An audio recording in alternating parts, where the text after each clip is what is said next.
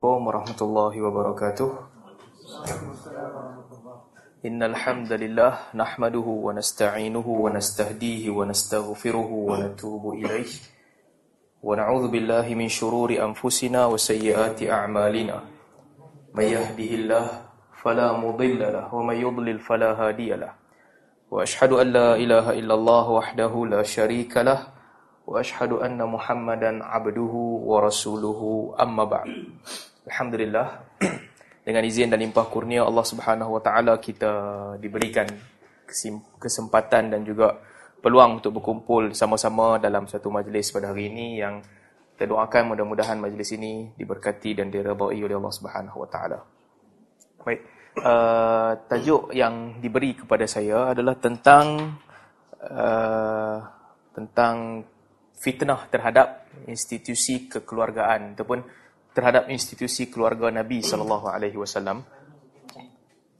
Tajuk ni testing test. Okey. Tajuk ni sebenarnya menariklah dan tajuk ni adalah tajuk yang sangat luas. Tajuk yang merangkumi banyak perkara. Banyak sudut yang boleh dilihat dan banyak sudut yang boleh dibincangkan. Jadi saya akan cubalah sedikit sebanyak kita buat perbincangan yang umum dan juga kalau ada kesempatan kita cuba dalam sesi ni untuk menjawab beberapa pertikaian ataupun fitnah yang ditimbulkan ataupun dihidupkan untuk mengkritik ataupun untuk menjatuhkan institusi keluarga Nabi sallallahu alaihi wasallam itu sendiri. Baik, sebelum kita mula, saya nak sekadar nak pastikan dulu uh, saya nak cerita macam mana nak cerita ni. Tuan-tuan punya background memang selalu ada kelas kat sini ke macam mana? Oh tak tak tak, tak okey. Jadi ada yang memang selalu ada yang kadang-kadang baru datang macam itulah. Baik. Uh, itu satu. Yang kedua, kalau saya cakap Penang okey ke? Okey ya? Okey, boleh boleh faham kot kan? Saya cakap Penang taklah pekat sangat. Okeylah, boleh boleh faham senang sikit lebih selesa untuk untuk kita berinteraksi dan berkomunikasi. Baik. Uh, bila kita bincang tentang keluarga, pertama sekali uh, kita kena betulkan ataupun kita kena lihat balik apakah sebenarnya yang dibawa oleh Nabi sallallahu alaihi wasallam secara umum. Apabila Nabi sallallahu alaihi wasallam berdakwah, Nabi menyempurnakan agama ataupun Nabi mengajarkan kepada agama, ada beberapa prinsip ataupun ada beberapa gambaran yang orang faham tentang Nabi. Maksudnya bukan sekadar dakwah Nabi, bukan sekadar apa yang Nabi cakap, tapi apa yang orang faham, apa yang orang lihat tentang Nabi sallallahu alaihi wasallam perspektif orang ataupun gambaran orang lain. Ini benda penting. Sebab apa sahaja perkara yang paling penting agama, agama tak boleh berdiri dengan keadaan kita syok sendiri. Dalam keadaan kita rasa yang kita buat ni sempurna, kita buat ni cantik, kemas. Tapi di luar orang nampak yang kita buat tu buruk. Kita buat satu perkara. Kita nampak macam yang kita buat ni satu keadilan. Tapi dia tak bererti kalau semua orang di luar nampak itu sebagai kezaliman. Kalau kita buat satu tindakan, ataupun kita ambil beberapa tindakan, lakukan perkara yang pada pandangan kita, itu dilihat seperti membantu orang yang lemah. Contoh, kita nampak macam kita bantu orang yang lemah.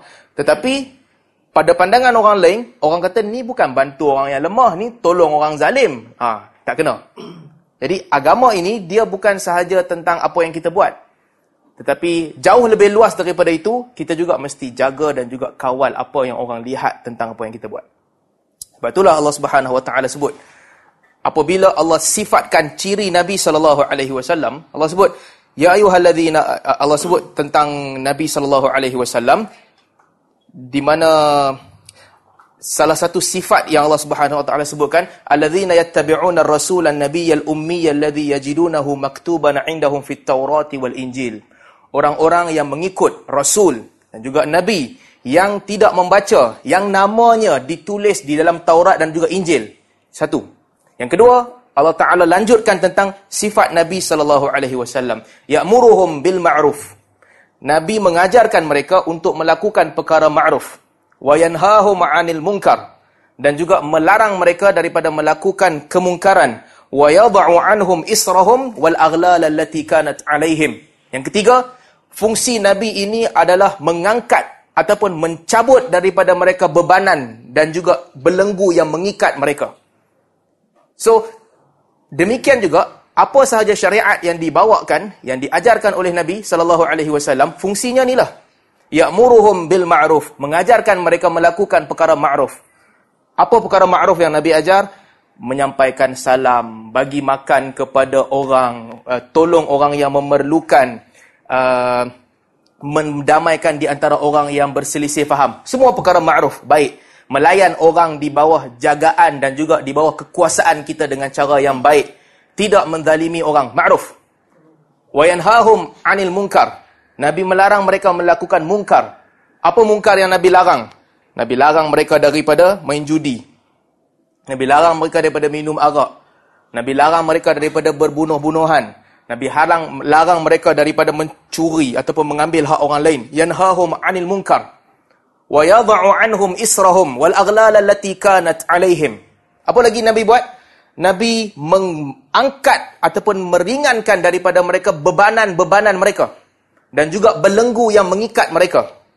Nabi sebut kepada mereka, kepercayaan sial tak ada. Kamu tak perlu takut dengan kepercayaan sial. Nabi pesan kepada mereka, syaitan tak boleh memudaratkan kamu. Melainkan dengan izin Allah. Kamu jangan takut dengan syaitan. Nabi pesan kepada mereka, sihir hanya boleh memudaratkan kamu dengan izin Allah Ta'ala. Kalau tak, sihir tak jadi. Membebaskan mereka. Membebaskan mereka daripada ikatan. Dan juga bebanan berat yang diletakkan di atas kepala mereka. So, ini gambaran orang tentang Nabi SAW. Sebelum kita masuk tajuk ni, kita kena lihat bahawa gambaran ini adalah benda penting yang mesti kita hidupkan. Kalau kita menegakkan hukum hakam agama, mengetengahkan hukum hakam agama, tapi gambaran ni tak sampai. Artinya, kita ada masalah. Sama ada masalah itu pada kita meletakkan prioriti, kita letak pada tempat yang tak betul, ataupun dakwah kita memang tak betul. Jadi yang ni kita kena lihat dan kita kena semua kita, saya, tuan-tuan dan puan-puan, kita kena muhasabah diri kita untuk lihat apa orang kata tentang kita. Cuba fikir sejenak, ambil masa nanti bila-bila kita free duduk fikir apa orang cakap tentang dakwah kita. Apakah orang kata kita ni mengajak kepada kebaikan membasmi keburukan membantu orang yang memerlukan? Okey kalau macam tu okey. Ataupun barangkali orang kata tentang kita puak ni dia pantang nampak orang salah sikit ya salah sikit dia pangkah dia hentam habis-habisan tak ada orang lah yang selamat daripada kesesatan melainkan dia seorang ya Habis orang lain semua sesat belaka. Dia seorang je yang tak sesat. Contoh. Kalau itu orang cakap tentang kita, maksudnya bukan masalah pada orang tu. Masalah pada kita. Kita sedang memberi gambaran yang tak betul tentang agama. Kalau orang dengar percakapan kita, orang kata, eh puak ni kolotnya, orang dah maju ke depan, dia pun ni nak ajak supaya masyarakat ke belakang, tinggalkan ilmu pengetahuan. Artinya, kita salah. Di sudut prinsip, kita salah. Saya bukan kata, oh, tak apa, apa sahaja orang nak, kita ikut orang. Bukan sampai macam tu. Bukan sampai kita pergi berjumpa dengan orang, berdakwah kepada orang. Hampa suka apa? Hampa suka apa? Hampa suka uh, arak, hampa suka jadi halal. Okey, tak apa, aku beritahu. Arak ni sebenarnya limit tertentu. Tak boleh macam tu. Dia bukan sampai ke tahap kita mengorbankan prinsip kita. Tetapi gambaran orang mesti betul. Yang tu kita kena jaga, kena sentiasa jaga. Baik, masuk kepada tajuk kita. Sebelum kita cerita tentang institusi keluarga Nabi sallallahu alaihi wasallam, tajuk ni dia sangat berkaitan rapat dengan kedudukan perempuan. Tang mana agama letak kedudukan perempuan ni? Yang tu kita kena faham dulu sebelum kita cerita tentang institusi keluarga itu sendiri. Baik. Agama letak perempuan di tahap mana? Soalan pertama yang kita perlu tanya diri kita masing-masing. Apabila Nabi SAW diutuskan, first, Nabi berdakwah. Ini saya nak betulkan. Misconception yang ramai orang salah faham dan orang sebarkan salah faham ni.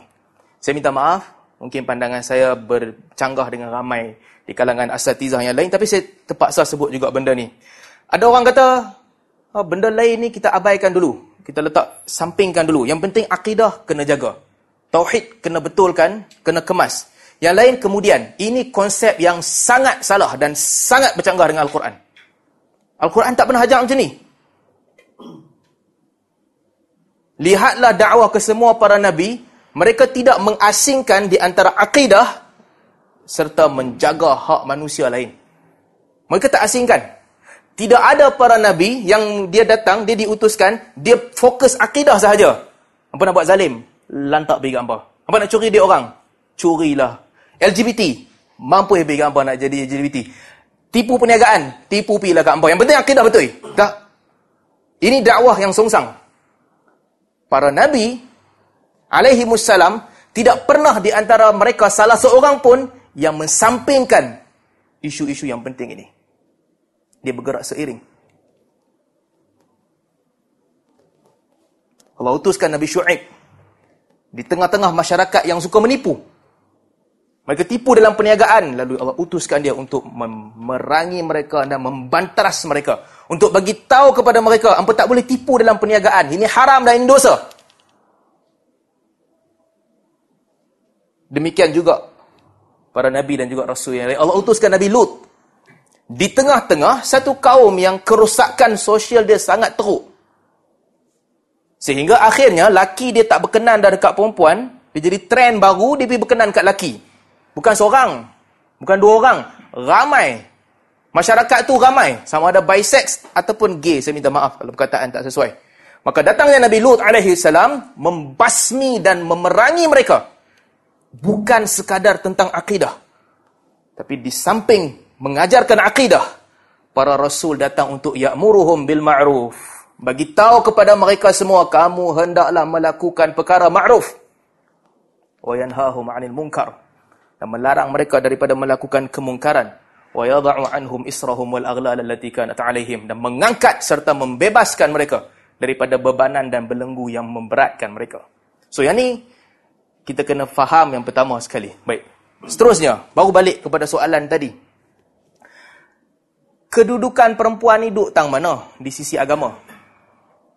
Agama yang diajarkan oleh Nabi sallallahu alaihi wasallam, Nabi letak tang mana perempuan ni?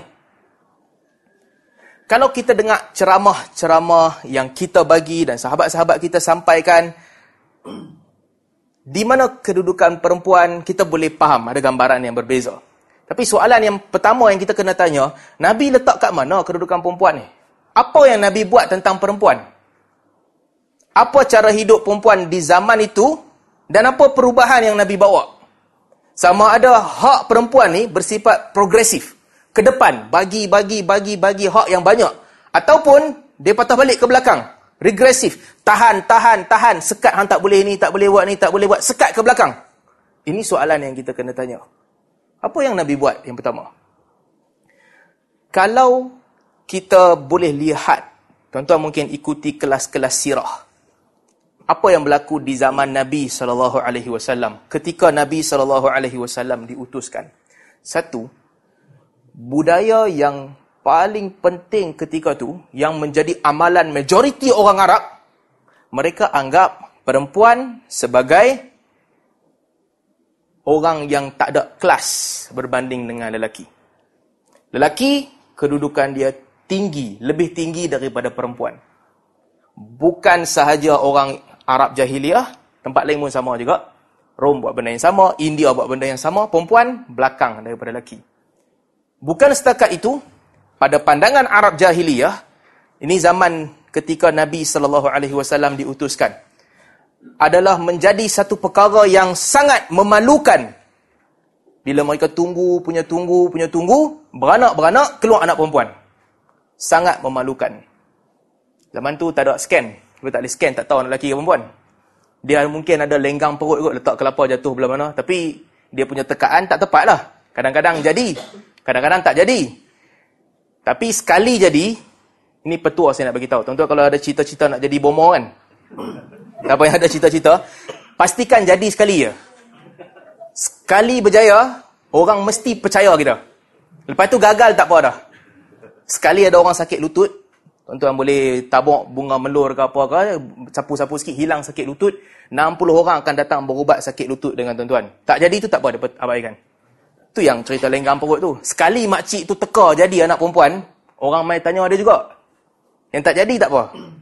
So zaman tu mungkin adalah macam mana nak tahu anak ni lelaki ke perempuan ke.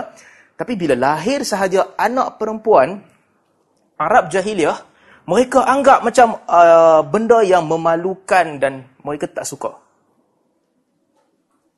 Sepatutnya kelahiran anak ni menjadi perkara yang mengembirakan orang. Seronok. Tapi Arab jahiliah lahir sekali, dia tak kira anak tu muka macam mana, warna apa anak tu, dia tak kisah. Dia tengok kemaluan dulu, laki ke perempuan. Bila tengok-tengok perempuan, wa idza busyira ahaduhum bil untha.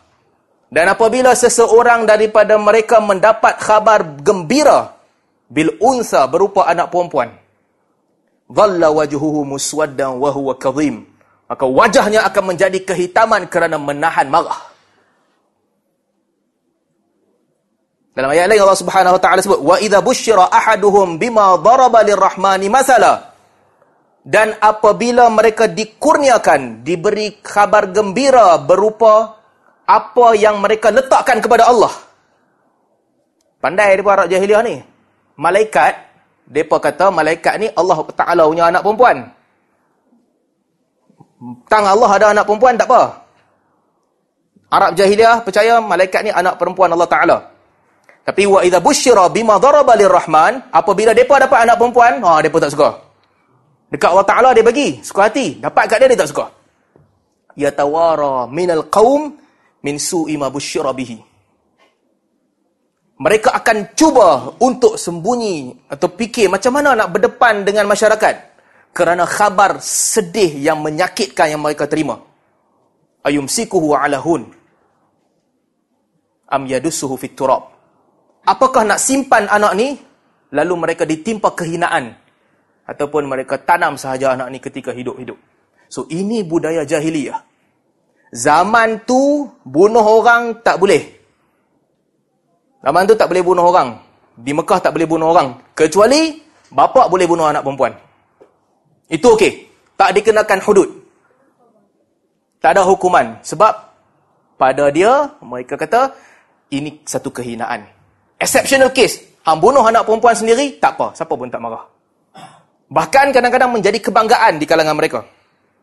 Hang bunuh berapa orang anak? Tiga aku bunuh. Relax ya. Hang baru satu nak bunuh pun duk fikir panjang. Kebanggaan. Zaman tu. Wa idhal maw'udatu su'ilat. Bi ayyi dhambin qutilat. Dan pada ketika anak-anak yang ditanam itu ditanya atas dosa apa mereka dibunuh. So ini budaya Arab jahiliah. Apabila Nabi sallallahu alaihi wasallam datang satu perkara yang telah dilakukan oleh Nabi sallallahu alaihi wasallam dan Nabi berjaya Nabi berjaya untuk hapuskan budaya ni 100%. Bukan sahaja orang Islam, bukan sahaja orang yang menerima dakwah Nabi sallallahu alaihi wasallam orang yang tak terima dakwah Nabi pun agama-agama lain pun budaya membunuh anak perempuan telah hilang dihapuskan daripada masyarakat jahiliah dengan datangnya Nabi sallallahu alaihi wasallam tak ada dah so Nabi bagi satu hak yang sangat besar bukan sekadar Nabi cakap ramai orang boleh cakap tapi Nabi telah menunjukkan satu contoh di mana aku datang ni, aku buat satu perkara baru, pelaksanaan baru, budaya membunuh anak perempuan telah mati, telah hilang budaya ni. Itu dilakukan oleh baginda Rasul sallallahu alaihi wasallam. Baik yang tu yang pertama. Tak boleh lagi membunuh anak-anak. Jam okey, ke sembilan. Kita nak berhenti pukul berapa? Sembilan setengah okey tak? Tu kita buka soalan. Ke sepuluh? Sepuluh setengah buka soalan ni tak balik kalau ni. Panjang sangat. Okeylah kita tengoklah dekat mana saya tak letih lagi okeylah. Saya letih nanti kita berhenti.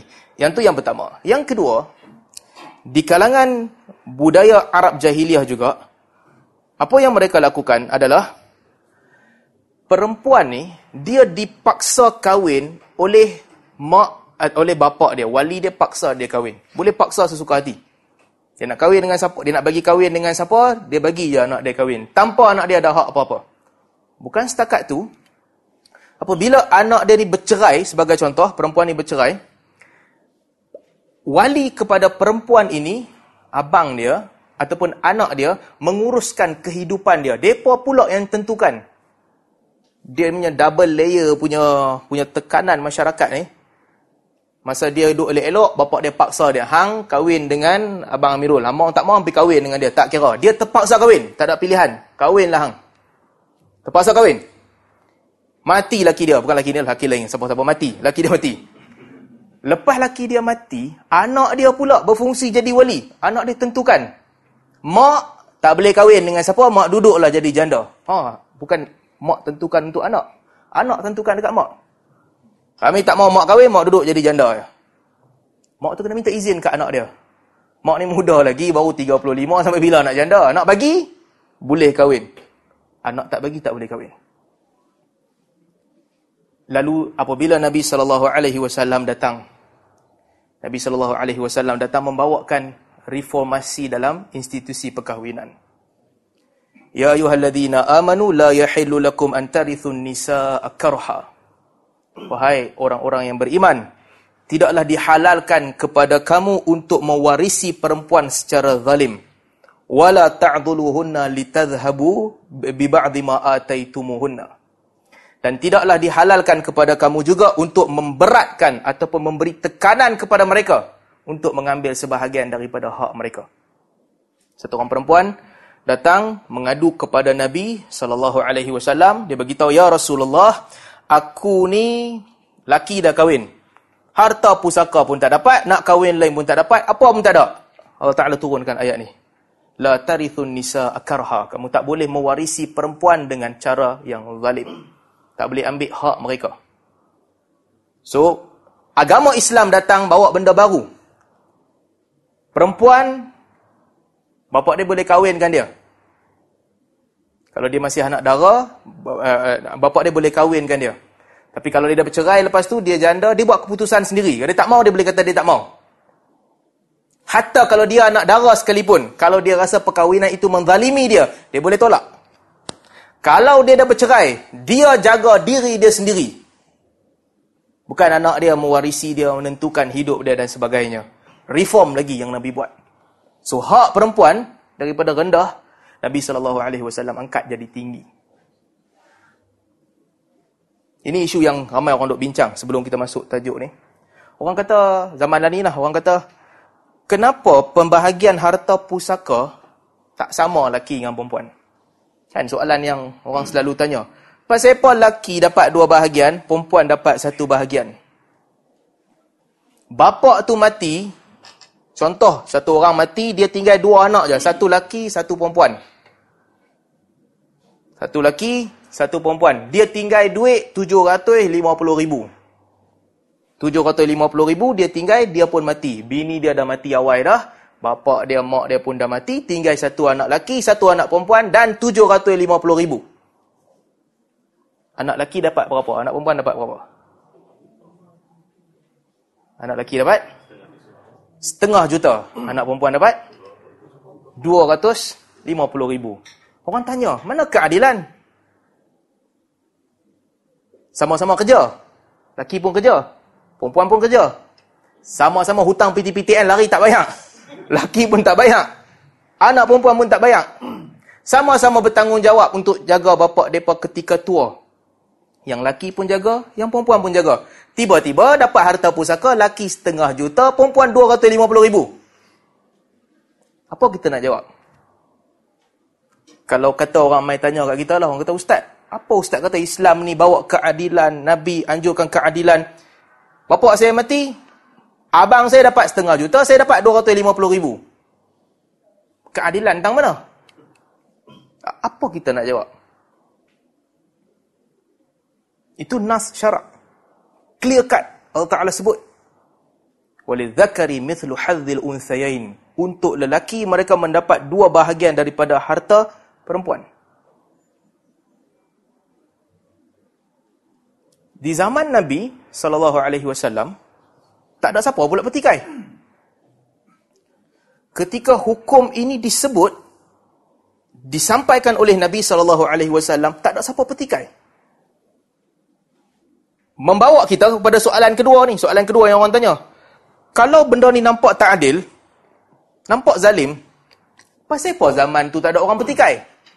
Takkan orang zaman tu bengap semacam ni, mereka nampak ke kezaliman mereka buat bodoh ya? Pasal apa mereka tak petikai? pendakwah kita pula sebahagiannya kita bersikap benda tu ada dalam Quran aku ikut Quran tak kira adil ke tak adil ke Quran cakap macam tu kita buat macam tu akhirnya kita tak menjawab soalan ramai orang yang katakan ni zalim. Soalan ni tak terjawab, kita duk kerah ikut kepala batu kita. Tak, tak kira, tak kira. Al-Quran kata macam tu, macam tu. Siapa hang nak kata zalim? Kita mungkin boleh memenangi hati orang yang dia memang baca Al-Quran, dia ikut Al-Quran, tapi hati orang-orang biasa, kata, ustaz ni gila ke apa ke? Nampak macam ni dia boleh kata, dia boleh kata adil? Hati orang-orang biasa.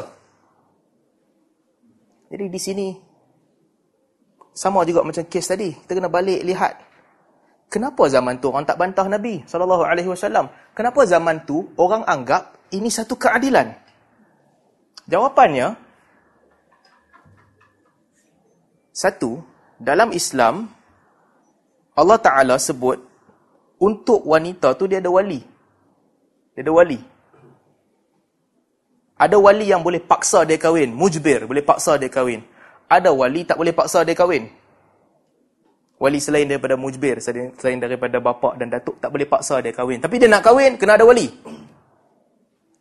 Apa guna wali ni? Apa guna wali? Rupanya, kita cerita tentang, ramai di kalangan kita, kita cerita tentang pembahagian harta pusaka, kita pergi ke satu angle yang sangat sempit. Kena luaskan juga apa fungsi wali ni. Apakah fungsi wali time nak kahwin dia cari? Tak, bukan macam tu. Fungsi wali dia kena jaga orang yang di bawah walayatihi. Orang yang berada di bawah wilayahnya, mesti dijaga dan diaturkan oleh wali itu. Di zaman Nabi sallallahu alaihi wasallam, wali berfungsi untuk menjaga, memberi nafkah, membesarkan dan memberi keselamatan tempat tinggal kepada perempuan-perempuan. Di zaman tu, zaman Nabi sallallahu alaihi wasallam, perempuan dia tak perlu tanggung apa-apa pun ketika dia masih kecil, sampai dia kahwin, dia di, diuruskan oleh bapak dia. Bapak dia yang bagi makan dekat dia. Bapak dia yang bagi minum dekat dia. Bapak dia yang bagi pakaian dekat dia. Bapak dia yang bagi rumah dekat dia. Bapak dia kahwinkan dia. Setelah dia kahwin, dia diuruskan oleh suami dia. Suami dia bagi makan, suami dia bagi minum, suami dia bagi tempat tinggal, suami dia lah banyak PT-PTN dia. Suami dia uruskan semua. Lepas dia kahwin. Itu fungsi wali. Sebelum kahwin, wali. Dan juga selepas kahwin, suami. Maksudnya, apabila Allah Ta'ala bagi hak perempuan dapat separuh daripada lelaki, sepatutnya, memang patutlah zaman tu orang anggap benda tu gembira untuk perempuan. Mereka tak bantah. Sebab yang dia dapat separuh ni adalah dia dapat untuk dia tak payah belanja apa-apa pun. Net profit, tak payah bayar apa simpan tabung haji dapat satu persen lagi. Untuk dia, dia punya sendiri. Memanglah orang tak bantah. Hatta Nabi SAW sangat berkeras dalam bab ni. Sa'ad bin Abi Waqqas radhiyallahu anhu ketika dia nak meninggal. Dia sakit. Sakit nazak ketika nak meninggal. Nabi SAW pergi melawat dia. Nabi jumpa dia. Dia kata, Ya Rasulullah, aku sakit. Lalu, aku hanya ada seorang anak perempuan dia. Aku fikir aku nak wasiatkan ke seluruh harta aku ni. Semua sekali nak wasiat. Nabi kita jangan, banyak sangat semua tu. Dalam sebahagian riwayat, dia kata semua. Riwayat lain kata dua per tiga. Dia kata lagi, okeylah kalau semua banyak sangat, aku nak wasiat dua per tiga harta aku bagi di jalan dakwah ke apa kau. Selahkan semua. Nabi kata dua per tiga pun banyak. Setengah. Setengah pun banyak. Nabi kata satu per tiga cukuplah. Wasulus kathir. Ataupun sulus kebir. Dia kata satu per tiga tu pun ikut-ikut banyak sebenarnya. Nabi kata satu per tiga tu pun banyak. Dia ada seorang anak perempuan je. Nabi kata satu per tiga cukuplah hang sedekahkan. Yang lain ni tinggal kat anak hang. Dijadikan cerita, nazak-nazak dia sihat balik tak jadi mati. Lama dia hidup. Sampai Nabi dah wafat dia hidup lagi. dia nazak tipu lah tu. Dia sakit je. Dia tak nazak. Tapi dia tak jadi meninggal masa tu. So, dalam kes itu sekalipun Nabi pesan dekat dia, hang nak sedekah, nak sedekah-sedekah masa wa anta syahih, kata Imam Malik. Hang ke tengah kedekut, duit banyak, masih lagi kedekut. Tengah bersemangat nak belanja duit. Ha, ketika tu sedekah. Ketika tu nak infak, infak lah. Nak bina apa, bina lah.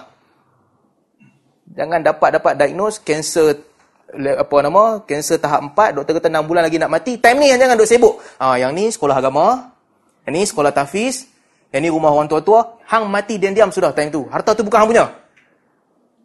Ketika kamu tidak lagi kedekut, ketika kamu mas, dah rasa hilang harapan dengan dunia, kamu nak pergi, ah, tak payah nak sedekah banyak-banyak dah. Wasulus kathir. Nabi kata ketika tu satu per tiga pun banyak dah. Tak payah nak sedekah banyak tu. Itulah maksimum. Jangan lebih dah. So Nabi bagi kepada anak perempuan hak mereka. Mereka dapat harta pusaka.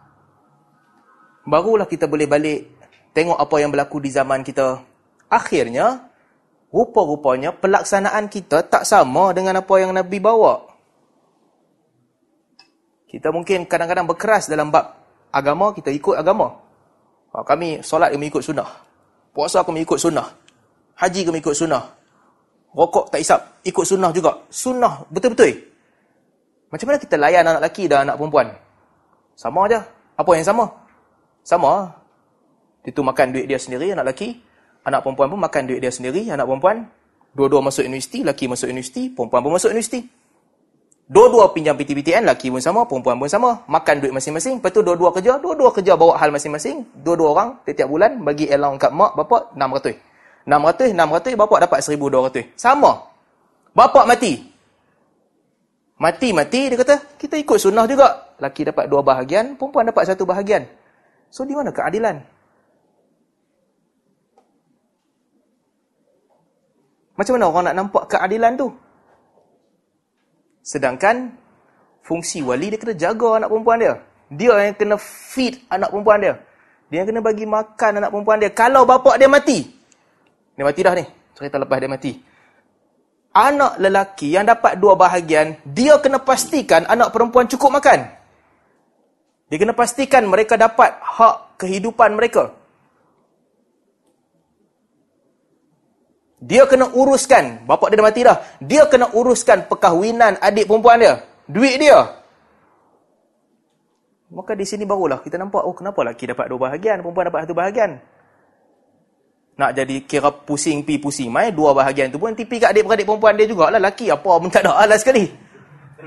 Maka di situ orang nampak keadilan. Tetapi kita tak nampak keadilan itu sebab ada kekurangan. Kita mungkin kehadapan di dalam mengamalkan sunnah tentang kehidupan seharian, membawa prinsip Al-Quran dalam dalam amalan amal ibadat dan sebagainya. Tetapi the whole konsep ni, the whole prinsip ni kita kadang-kadang ketinggalan di dalam mengamalkan sunnah Nabi sallallahu alaihi wasallam. Baik, saya nak teruskan. Kemudian, apa yang dilakukan oleh Nabi sallallahu alaihi wasallam? Ini bab yang nak dekat dah. Daripada sini mungkin kita boleh masuk tentang bab perkahwinan Nabi sallallahu alaihi wasallam. Di zaman tu zaman Nabi sallallahu alaihi wasallam ketika Nabi diutuskan, budaya Arab jahiliah ketika tu pelacuran adalah perkara biasa. Semua orang buat kecuali perempuan-perempuan yang ada kedudukan. Yang tadi kita cerita ni semua kan, anak perempuan dibunuh dan sebagainya. Ini semua low class punya society. Orang biasa macam kita, kerja swasta, kerja kerajaan, makan cukup gaji, dia tahap macam tu. Tapi orang-orang ada-ada yang have-have, keturunan yang tinggi-tinggi, kaya, ada apa tak? Kehidupan dia lain. Pada mereka, perempuan-perempuan ada kemuliaan, ada kedudukan, ada tempat yang tinggi. Sebab tu Khadijah, Hindun ni semua ni, dia kira atas-atas punya orang. Tak sama dengan orang-orang kebanyakan ketika Nabi sallallahu alaihi wasallam diutuskan orang di zaman tu mereka ada banyak bini. Mereka kahwin bini banyak sesuka hati. Banyak mana nak kahwin pun kahwinlah. Suka hati banyak nak kahwin. Dan pelacuran menjadi perkara biasa. Ada rumah-rumah pelacuran yang semua orang boleh pergi ke rumah pelacuran tu. Sampai ke tahap pelacuran diiktiraf sebagai perkahwinan lagi teruk pada Europe hari ni. Europe lah ni dia ambil tax je pelacuran. Tax. Dia kata hampa pun buat kerja. Petani pun buat kerja. Nelayan pun buat kerja. Petani dengan nelayan kena banyak tax. Hampa pun kena banyak tax jugalah. Dia kutip tax je. Takat tu lah dia punya jahat. Arab jahiliah punya jahat. pelacuran boleh di apa orang kata tukar kontrak ni boleh di kontrak pelacuran tu boleh ubah jadi perkahwinan. Dia ada beberapa keadaan boleh jadi kahwin. Boleh nasab anak. Punya teruk Arab jahiliah. Mungkin kita ni kita kata oh, orang Arab ni nampak bagus baik. Lanilah Arab tu baik lepas Islam datang. Sebelum Islam datang Arab pun macam bangsa lain jugalah lebih kurang sama. Itu dia. Sampai tahap tu.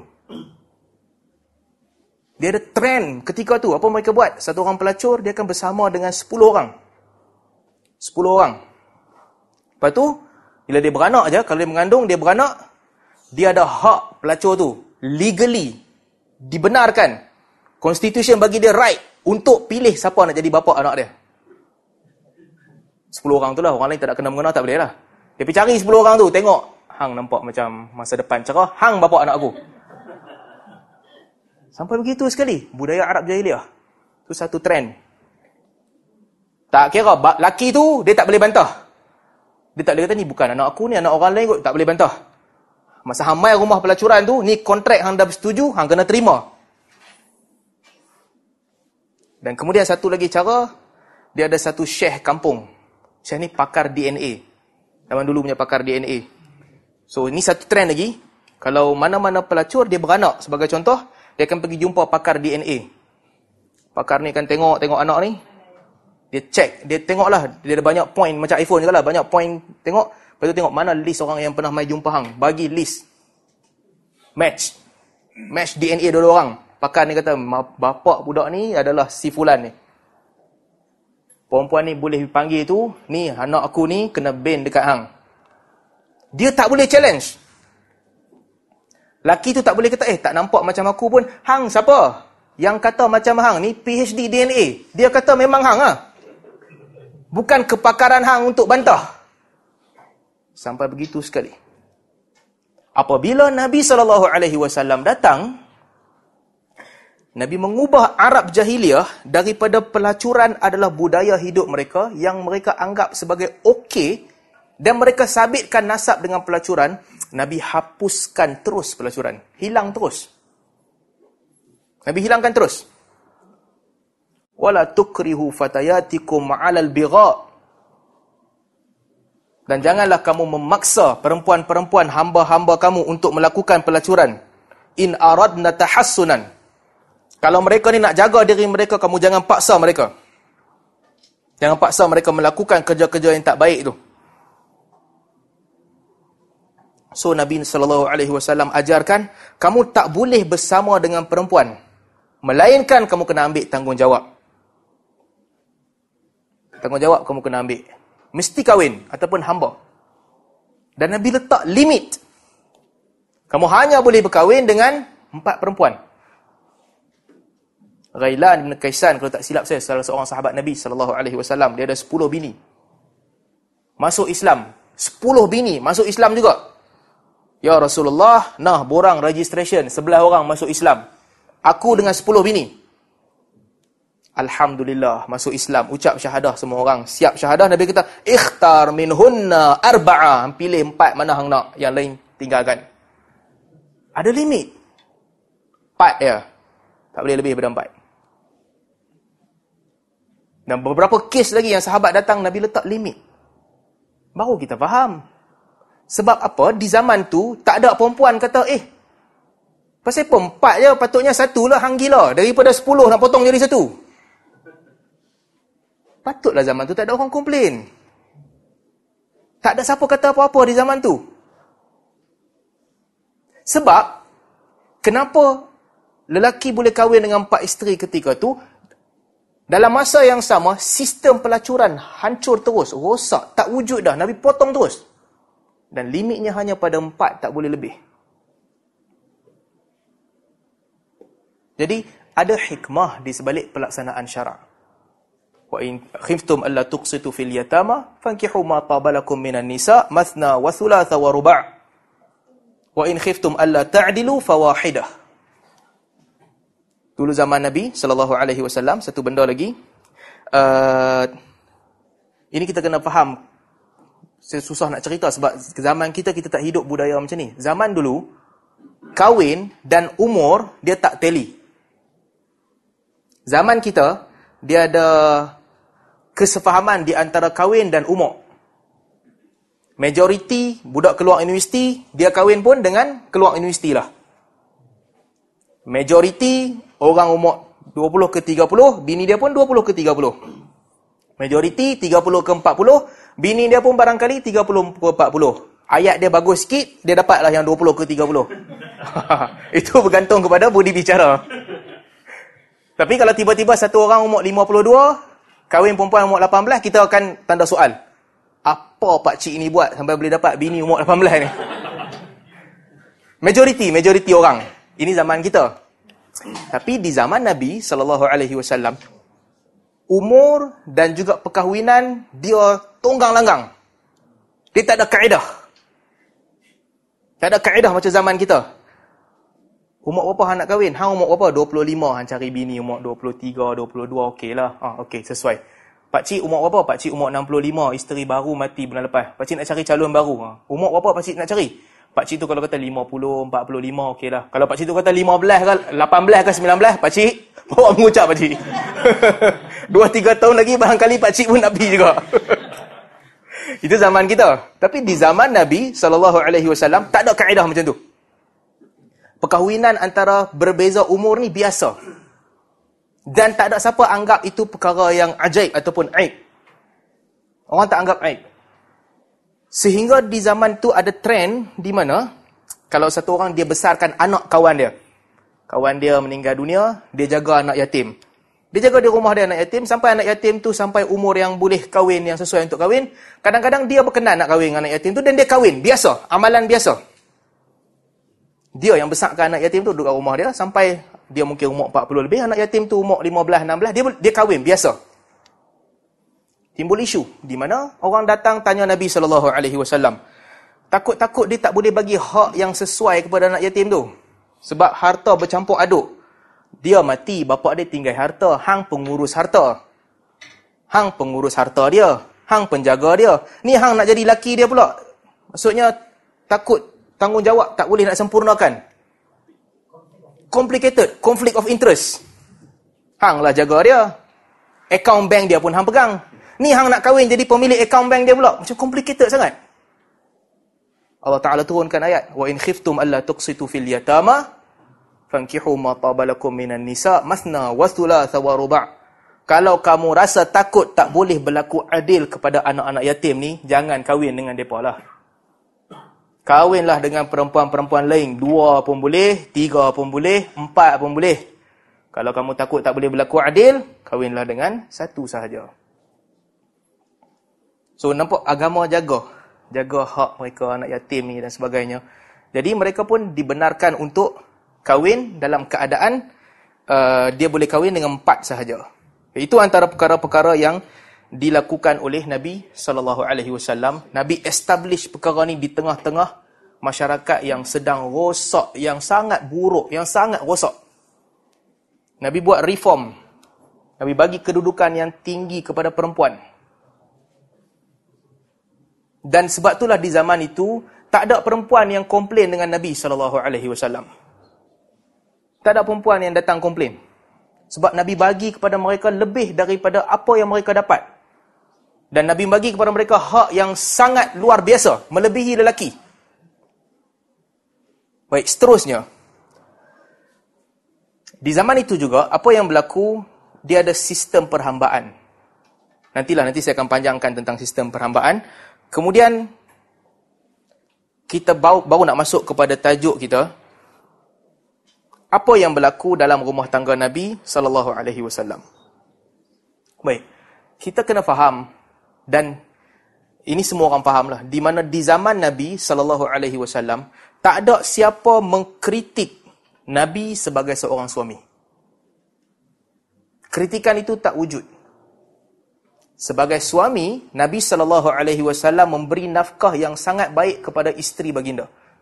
Sama ada nafkah zahir ataupun nafkah batin, Nabi bagi yang sangat baik dan sempurna kepada semua isteri baginda. Dan Nabi SAW meletakkan satu standard. Satu standard berurusan dengan isteri yang saya percaya saya dan tuan-tuan kita tak mampu buat. Standard yang sangat tinggi. Bukan sekadar kita. Para sahabat Nabi SAW juga tak mampu buat sebahagian mereka. Penghormatan tinggi yang Nabi SAW bagi kepada isteri. Di kalangan kita kan, laki ke perempuan kan sama lah. Apa yang kita buat? Kita cemburu. Kita cemburu. Cemburu, basic. Level paling bawah cemburu. Kerana cemburu, kita mengambil tindakan yang tak patut kita ambil. Tak patut kita ambil. Apa tak patut kita ambil? Kita menjangkaui ataupun kita melangkah masuk ke ruang privasi pasangan kita. Patutnya tak boleh. Hang tak boleh spy bini hang. Tapi sebahagian orang kerana dia cemburu, dia hantar spy. Tengok Ustaz, bini aku. Hang kerja sekali dengan bini aku kat office. Tengok Ustaz, bini aku macam mana dia dengan lelaki. Ah, buat macam tu. Perempuan pun sama juga. Perempuan bukan baik. Perempuan lagi teruk pada lelaki. Hang satu office dengan lelaki aku, hampir check tengok lelaki aku dia sembang dengan perempuan macam mana. Lelaki hang nampak okey sembang dengan perempuan ni. Dia jarang, dia cakap dengan perempuan pun dia tunduk eh selalu. Dia tunduk, dia jarang cakap, perempuan cakap pun dia pijauh. Ha, bagus lelaki hang. Padahal dia tukar tim lah dengan lelaki dia. Baik, kita spy sebagai contoh. Lelaki bangun pergi toilet, bini tarik phone lelaki, check. Siapa dia mesej tadi ni? Eh, ramailah orang kan. Itu kebiasaan. Tapi saya nak cerita. Nabi SAW telah meletakkan satu standard yang kita semua ramai orang susah nak ikut. Kerana kebersihan jiwa yang ada pada Nabi SAW tak ada pada orang lain. Satu kes di mana Aisyah radhiyallahu anha telah dituduh berzina dengan Safwan ibn Mu'attal. Orang tuduh Aisyah berzina sebab Aisyah Cerita dia panjang lah. Cerita dia apabila tentera dah balik daripada medan perang. Aisyah terlambat balik. Tertinggal. Dia punya rantai jatuh. Dia pergi balik. Pergi cari rantai dia. Orang pun angkat dia punya pelana. Aisyah pun ringan. Muda lagi masa tu. Orang bawa pelana tu balik. Tak tahu dia tak ada kat situ. Dia balik-balik hilang semua orang. Dia duduk situ. Dia tunggu. Sofwan ni time tu balik lambat. Orang tentera dia balik. Dia balik seorang lambat. Dia bawa Aisyah. Dia pun. Dia cuma kata istirja' inna lillahi wa inna ilaihi raji'un. Macam mana orang boleh tinggal satu perempuan ni? Kemudian dia tak cakap apa pun dengan Aisyah. Dia turunkan dia punya unta. Aisyah duduk atas unta dia, dia tarik unta tu balik. Balik ke Madinah, orang munafik nampak Safwan, unta, dalam unta ada Aisyah. Munafik ni, siapa yang mewarisi perangai dia? Drama Melayu. Dia nampak ya, dia terus buat, ha, interpretation. Ni mesti ada apa-apa, ada orang ni. Tapi benda tu besar. Yang dituduh tu isteri Nabi sallallahu alaihi wasallam. Kalau bukan isteri Nabi pun tuduhan tu berat. Seorang bawa mulut. Eh, dua orang balik takkan tak buat apa-apa. Mesti mesti ada apa-apa kot. Cerita, cerita, cerita, cerita. Tersebar cerita tu. Tersebar di Madinah. Sehingga cerita tu sampai didengari oleh Nabi SAW. Yang ni saya nak cerita, Nabi punya gentleman ni. Orang bawa cerita, orang bawa mulut. Sampai ke telinga Nabi SAW. Tidak pernah. Tidak pernah rekod semua orang yang menceritakan sejarah tu, tak pernah Nabi tanya Aisyah hang buat ke tak buat? Nabi tak tanya Aisyah langsung.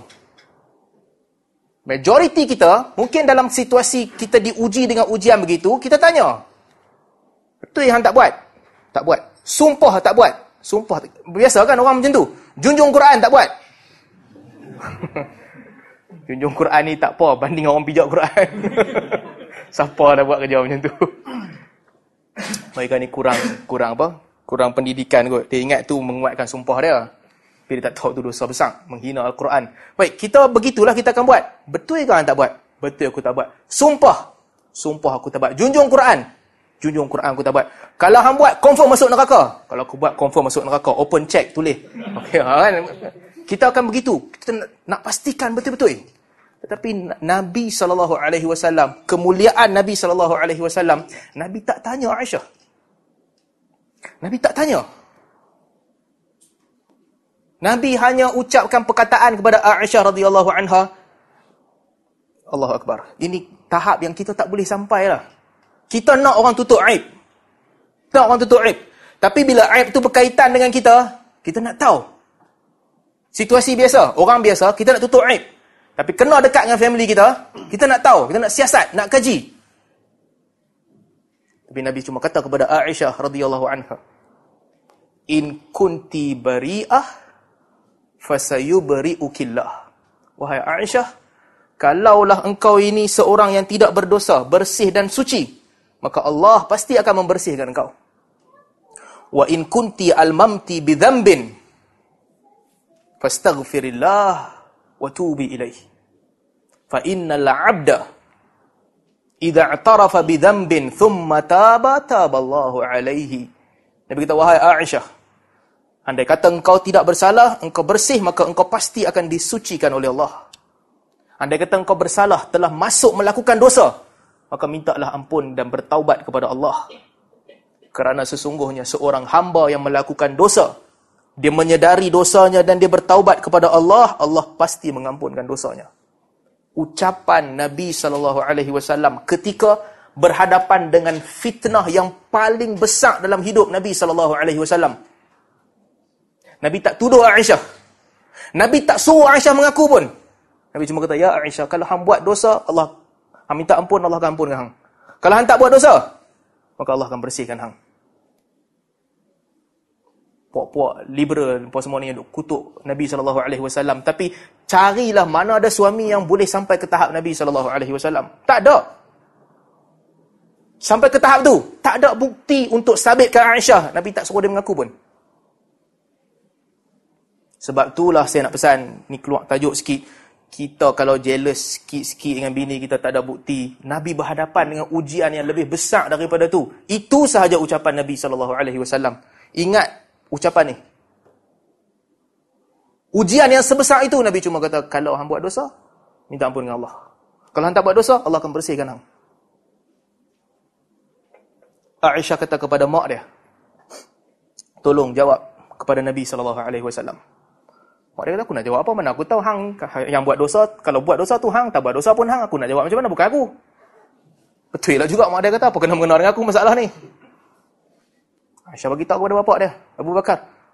Abu Bakar bagi jawapan yang sama, aku nak jawab macam mana? Mana aku tahu nak jawab apa? Aisyah ketika tu, oh, tadi kita cerita di sudut pandang Nabi SAW. Yang ni cuba letak kedudukan kita di keadaan Aisyah radhiyallahu anha. Dia dituduh berzina. Dia tak buat. Orang tuduh dia berzina dan dia tak buat. Dia suruh mak dia tolong defend. Mak dia kata, aku nak defend macam mana? Aku tak tahu. Dia suruh bapak dia defend. Bapak dia kata macam mana? Aku nak defend, aku pun tak tahu. Nabi kata kat dia, Nabi tak tuduh dia. Tapi Nabi SAW kata, kalau hang berdosa, minta ampun dengan Allah. Kalau hang tak berdosa, Allah akan bersihkan hang. Cuba letak diri dalam keadaan Aisyah radhiyallahu anha. Tekanan dia sangat berat ketika tu.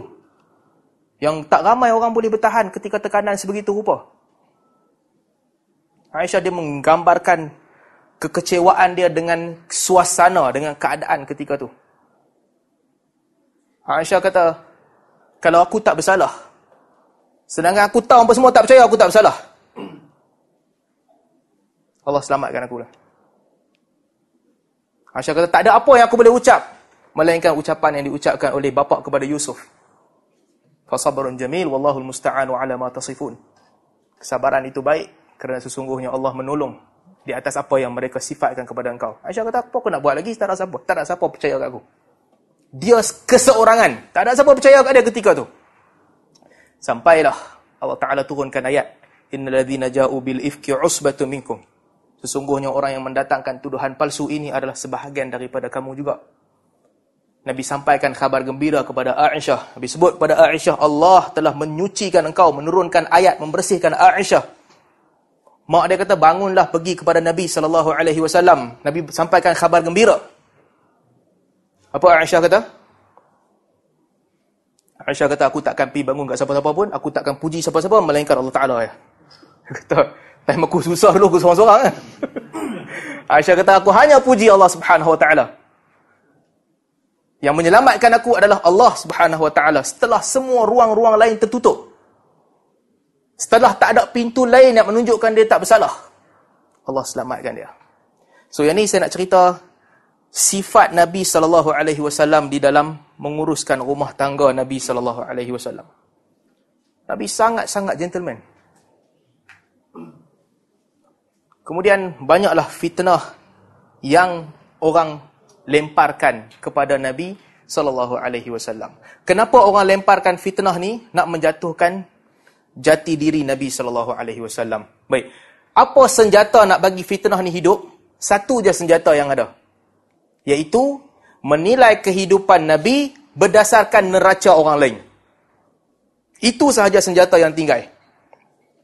Sebab di zaman Nabi sallallahu alaihi wasallam tak ada siapa pernah kritik peradaban ataupun Nabi punya adab dan budaya, tak ada siapa kritik. Sifat-sifat mahmudah Nabi sangat sempurna, tak ada siapa kritik. Apabila datang orang nak kritik, senjata yang tinggal pada dia apa? Dia ambil dia ambil diri Nabi sallallahu alaihi wasallam, dia hukum diri Nabi berdasarkan neraca orang lain. Berdasarkan neraca orang lain. Dia ambil neraca orang lain, dia letak kat Nabi, lalu dia kata, Nabi ni teruk. Dan kita semua tahu, ini tak adil. Hang tak boleh nilai satu orang berdasarkan apa yang Hang faham. Tak boleh nilai, tak kena. Syekh yang besar dulu-dulu kalau kan, syekh yang hebat-hebat yang mengajar ramai anak murid, apa dia buat? Rotan sentiasa di tangan.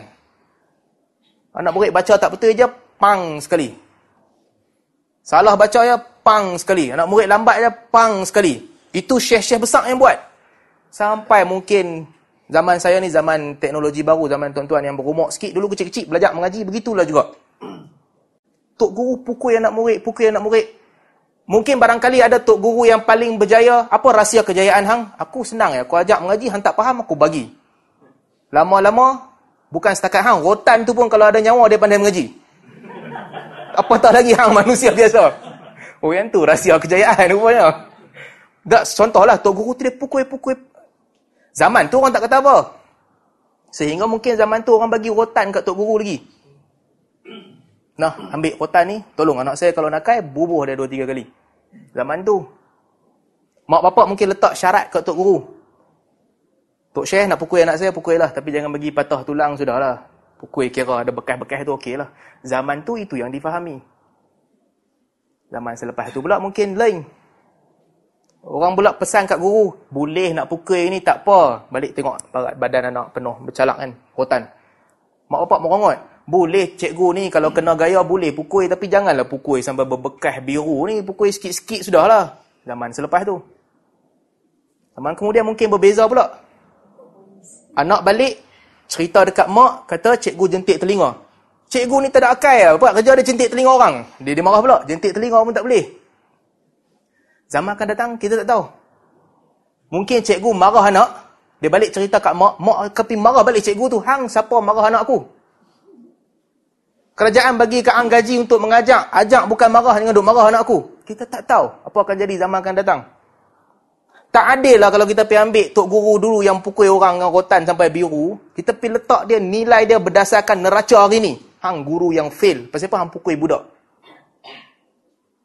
Tak adil.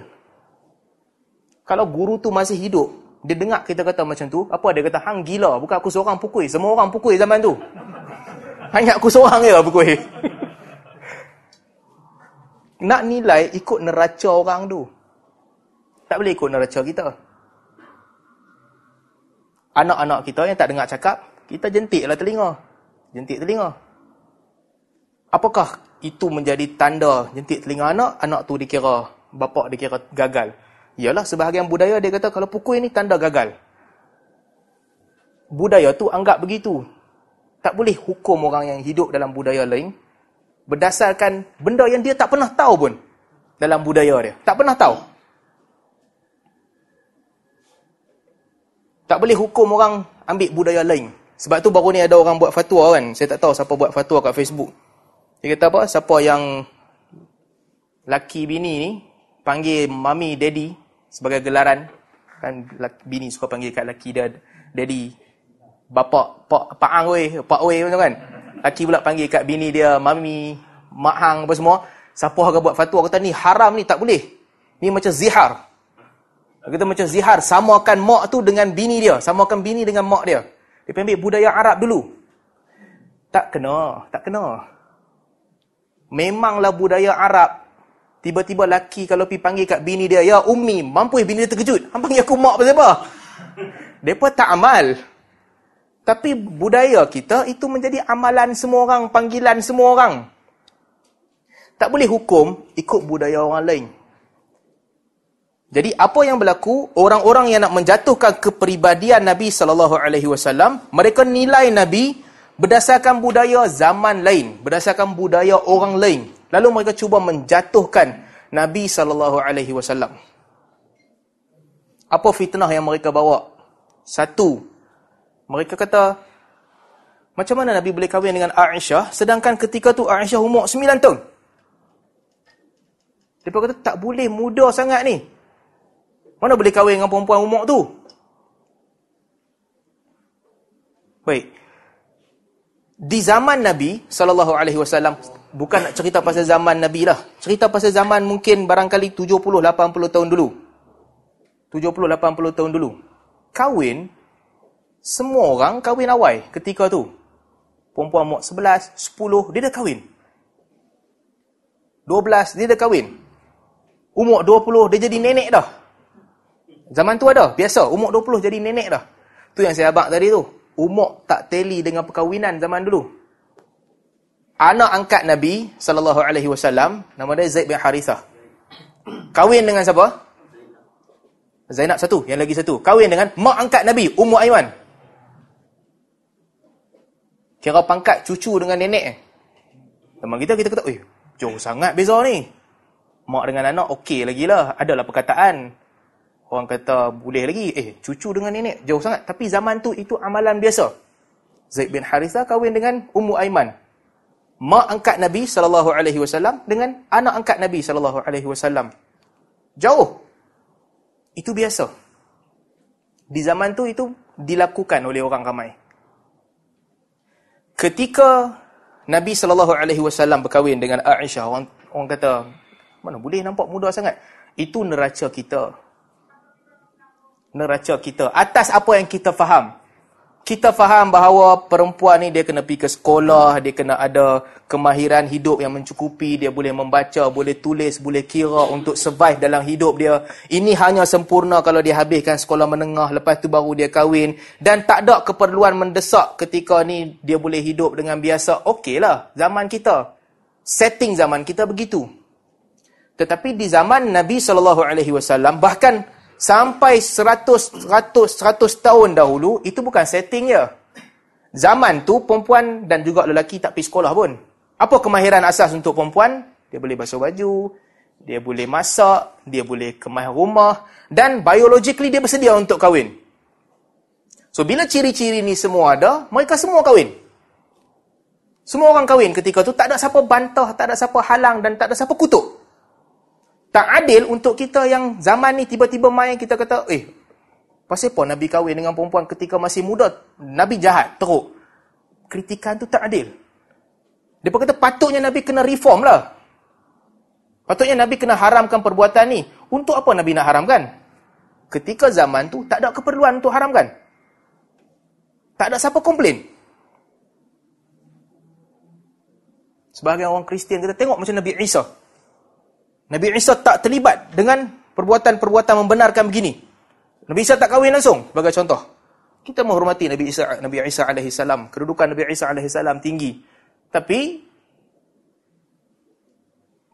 kalau nak bandingkanlah kalau nak bandingkan Nabi sallallahu alaihi wasallam telah berkahwin, telah menguruskan rumah tangga, telah menguruskan isteri-isteri yang baginda ada. Berbanding dengan Nabi Isa yang tidak berkahwin. Maka cabaran untuk orang yang berkahwin ini lebih berat. Cabaran dia lebih besar. Kalau nak bandingkan, tetapi kita tak perlu bandingkan pun. Sebab semua Nabi membawa ajaran, mesej yang sama. Apabila Nabi SAW berkahwin dengan Aisyah, Aisyah gembira. Orang kata, eh, Nabi mempergunakan Aisyah. Bukan pergunakan. Sampai Nabi dah wafat, Aisyah tetap memuji-muji Nabi SAW. Abu Bakar radhiyallahu anhu gembira gembira. Kahwin kan, contohlah orang ni dia kahwin dengan anak si fulan. Bini dia pun seronok, anak dia pun seronok, semua seronok menceritakan kebaikan. Tiba-tiba datang orang luar seorang kata, tak padan dia ni kahwin dengan perempuan tu. Hang siapa nak komen? Dia bahagia, suami dia bahagia, mak bapak dia bahagia, Tiba-tiba orang yang tak ada kena mengena komen. Yang lebih teruk kalau kita cek orang yang tak ada kena mengena rumah tangga dia tunggal langgang. Sagi dia kahwin, sagi dia cerai, sagi laki dia lari, sagi bini dia lari. Rumah tangga hang tunggal langgang hang tak cerita. Rumah tangga Nabi yang aman tu hang duk cerita. So, masalah dia berlaku kerana orang menilai berdasarkan neraca di zaman ni. Dan dia tak adil. Saya bukan nak kata kita galakkan kahwin dengan budak. Tak, tak. Saya tak kata begitu. Perlu tak jabatan-jabatan agama letakkan had minimum untuk umur kahwin? Saya rasa perlu. Perlu tak halang orang daripada kahwin dengan perempuan sebelum habis ni, pembelajaran yang wajib sekolah menengah? Saya rasa perlu. Sebab zaman berbeza. Keperluan zaman ni perempuan dia perlukan lain. Dia perlukan belajar dan sebagainya. Zaman tu lain. Itu satu yang orang kritik. Yang kedua, orang kritik Nabi SAW. Ada orang kata, macam mana Nabi boleh duduk dengan Maria Al-Qibtiyah?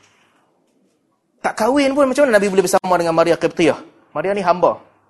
Sampai ada anak, Ibrahim. Ada orang yang datang zaman ni, mereka kutuk. Dia kata apa? Tengok Nabi buat sistem perhambaan tak adil untuk orang menguasai perempuan, berkuasa ke atas mereka, tak bagi mereka hak yang sewajarnya. Kesimpulan dia, Nabi teruk. Macam mana kita nak jawab? Kalau kita berdepan dengan orang begitu. Ada orang mai, dia kata kat kita, sebenarnya Nabi ni tak berapa bagus. Sebab Nabi menggalakkan perhambaan. Macam mana kita nak jawab?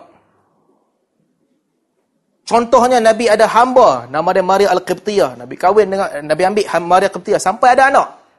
Apa kita nak jawab? Bab perhambaan ni. Kita jangan kata hamba ni bagus apa? Bukan ada masalah. Memang bagus pun. Dan jawab macam tu. Nanti orang kata zaman ni berbezalah. Dunia bergerak ke arah lain. Tapi tengok di zaman itu, di mana sistem perhambaan ni diamalkan. Diamalkan oleh seluruh dunia ketika tu. Semua budaya, semua tamadun ada sistem perhambaan. Raja-raja ada ratusan gundik-gundik ketika tu. Raja-raja ada ratusan gundik. Apa yang dilakukan oleh Nabi SAW? Nabi letakkan satu sistem bagaimana untuk mengurangkan perhambaan.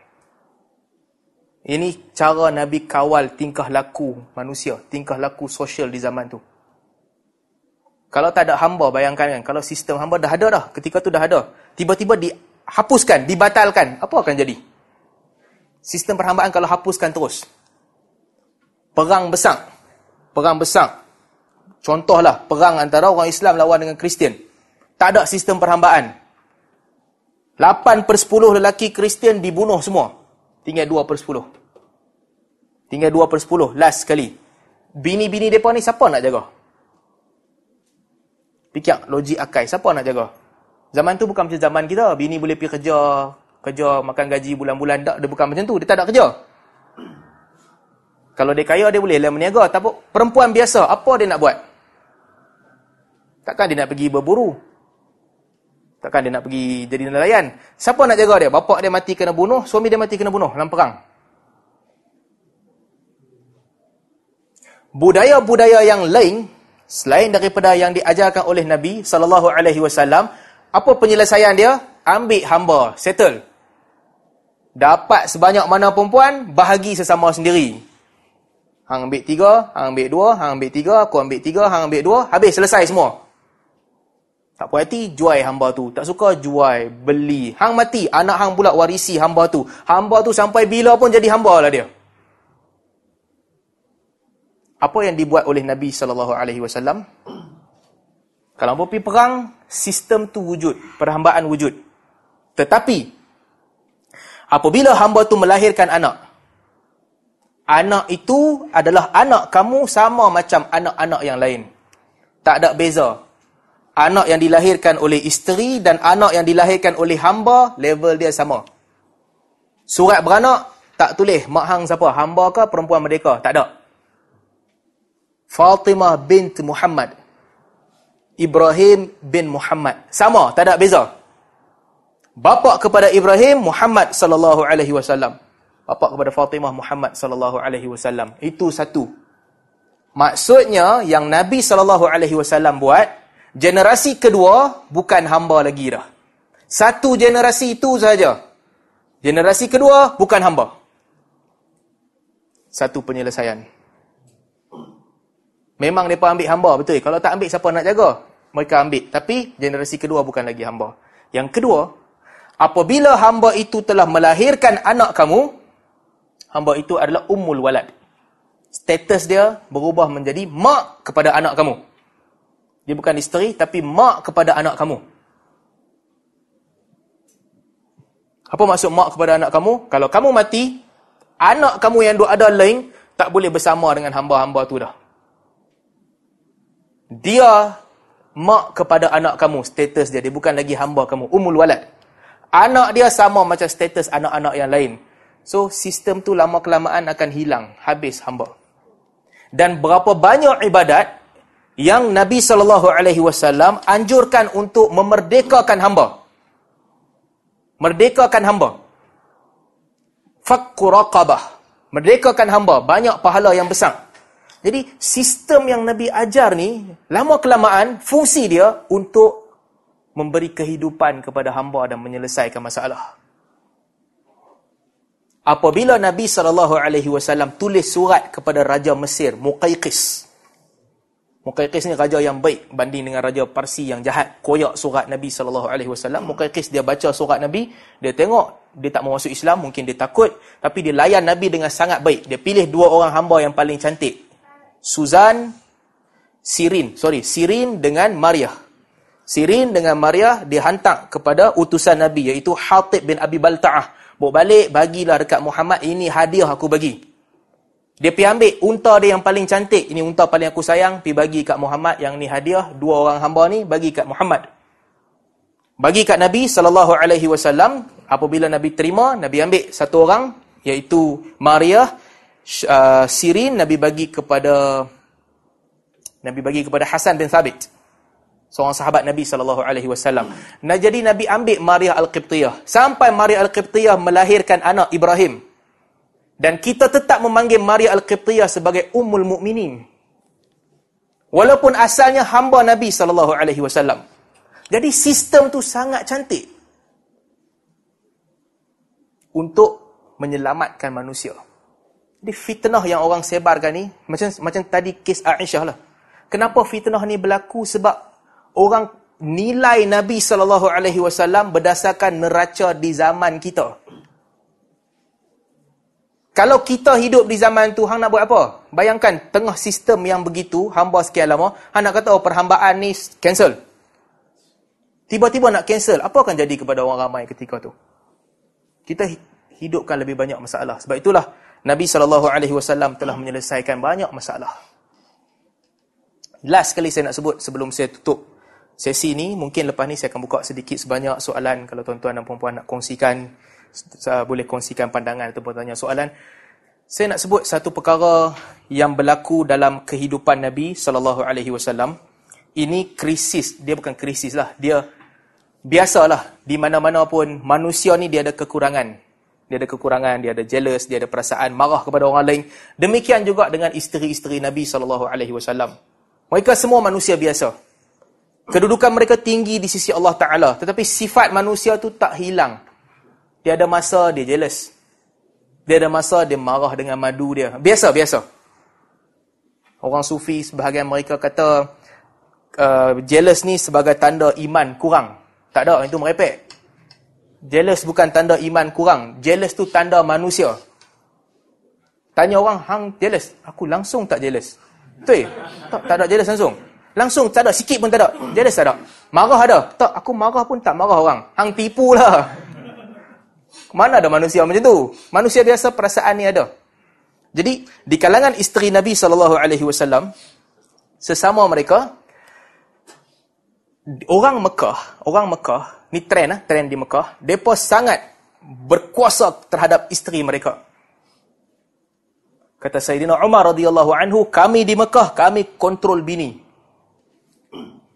Kami cakap je, bini kena ikut. Bini bantah, kami angkat suara sikit, bini diam. Sayyidina Umar kata. Ghalabnahun. Kami berkuasa ke atas mereka. Itu trend di Mekah. Bini tak boleh bantah. Sampailah ni pun, tuan-tuan, trend tak sama. Saya sembang dengan kawan-kawan Qatari. Kita sama-sama sembang kan, uh, nak keluar malam ni. Arab Qatar ni, dia punya perangai, kalau kata sebut nama bini, kira aib besar, memalukan. Oh, aku tak boleh keluar, ah. bini aku tak sihat. Dia kata, apa ni takut bini, bini kontrol, tak boleh keluar. Oh, dia macam tu. Tak boleh sebut nama bini. Kira depa ni, ni ni cerita betul ni bukan buat-buat. Kalau tengah cakap dengan kawan kan, sembang-sembang bini call matikan. Matikan terus. Kalau tengah cakap dengan kawan, tiba-tiba sat eh, bini aku call, angkat. Letak air telefon memang kena bahan. Ni apa sembang kawan-kawan bini boleh call ni? Queen control. Gang takut bini. Ha. Kita takut bini, level takut bini tu lain lah. So, Arab ni dia punya kontrol terhadap bini tu macam Depa sangat-sangat aib lah kalau dia tunduk kepada bini dia. Tak boleh. Kawan ajak keluar, eh, dia boleh bagi alasan lain. Tapi alasan bini, tak boleh diterima. Malam esok boleh tak? Oh, malam esok tak boleh. Bini aku nak pergi shopping. Memang akan kena maki betul ya, Ni apa ni? Bini ke mak? Jadi macam tu. Bini je pun dia macam tu. So, di Mekah, di Mekah, lelaki-lelaki di Mekah, mereka sangat berkuasa terhadap isteri mereka. Tetapi beza dengan Madinah, bila sampai ke Madinah, orang Madinah dia macam akad perkahwinan tu macam akad sharing. Share. Laki cakap satu benda, ni ada duit sikit ni, jom beli skuter. Bini dia boleh bantah. Tak usahlah beli skuter, membazir, beli TV, boleh tengok TV. Boleh bantah. Contohlah boleh bantah. Laki kata skuter lah bagus boleh jalan. Senang lah jalan. Bini dia kata skuter hang seorang yang naik. Aku tak kira. Beli TV juga. Bini boleh. Boleh apa orang kata? Boleh bagi kata putus. Hang jaga hang beli skuter. Aku tak cakap. Dia macam tu lah. Dia boleh buat macam tu. Ini Madinah punya trend. Mekah tak ada. Aku nak beli skuter. Aku beli skuter. Hang tak ada TV yang punya pasal. Ini bukan cerita betul zaman tu. Cuma trend dia begitulah. So satu hari. Sayyidina Umar radhiyallahu anhu dia cakap something kat bini dia. Dia cakap lah apa benda saya tak disebut dalam riwayat, hadis Bukhari tak disebut. Dia cakap something kat bini dia. Bini dia bantah. Bini dia bantah. Kalau ikut cerita kita ni, kita petang-petang kata kita balik rumah apa ke, ajak bini pi Tesco. Jom pi Tesco.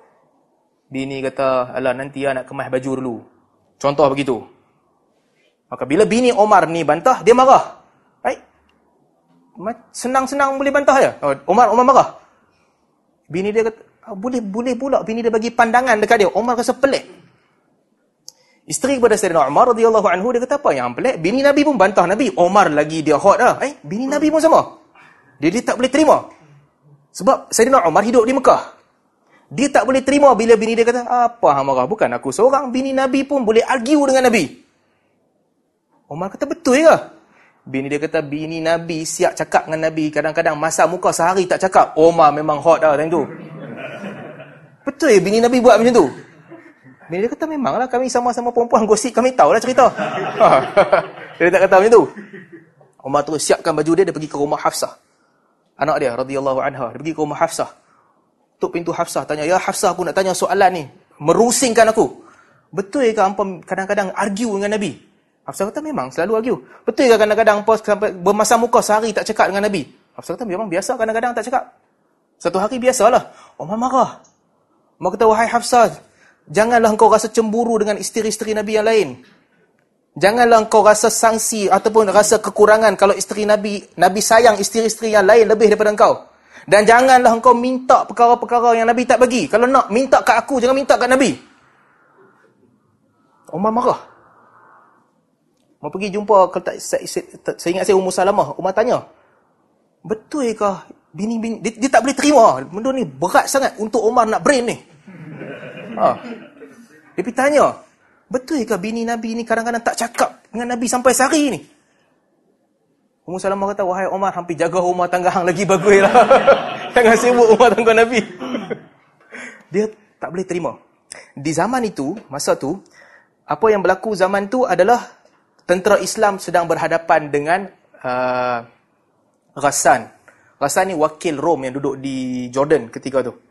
So Ghassan sentiasa nak serang Omar dengan satu orang sahabat di kalangan Ansar. Mereka ni dua orang berulang alik pergi duduk dekat dengan Nabi. Ada khabar, kalau giliran kawan dia, dia akan beritahu ke Umar. Umar, ada cerita. Kalau ada khabar Umar menyeten, dia akan beritahu kat kawan dia. Apa sahajalah. Sama ada mereka tunggu turun wahyu untuk pergi serang Rom ke, ataupun Rom nak serang orang Islam ke, ataupun Nabi ajakkan sunnah baru. So zaman tu siap sedia. Sebab ada ancaman Rom. Satu hari Umar duduk di rumah dia, pada waktu malam, lelaki kawan dia ni di kalangan Ansar datang ketuk pintu Umar, ketuk betul-betul kuat punya. Pang, pang, pang, pang. Umar buka pintu, Umar kata, ada apa? Lagi itu kata, Hadatha amrun azim. Satu peristiwa besar telah berlaku. Umar pun dia nak Sat, Sat, nak pergi pedang dia lah. Dia nak masuk ambil pedang. Peristiwa besar berlaku. Lelaki dia kata, Sat, nak pergi buat apa?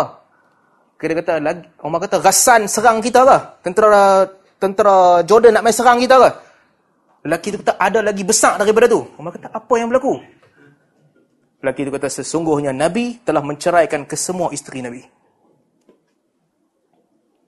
Umar kata, betul. Lelaki itu kata, betul. Semua orang duduk cakap dekat masjid. Umar pergi, sampai subuh, dia pergi ke masjid, dia solat di masjid. dia solat di masjid.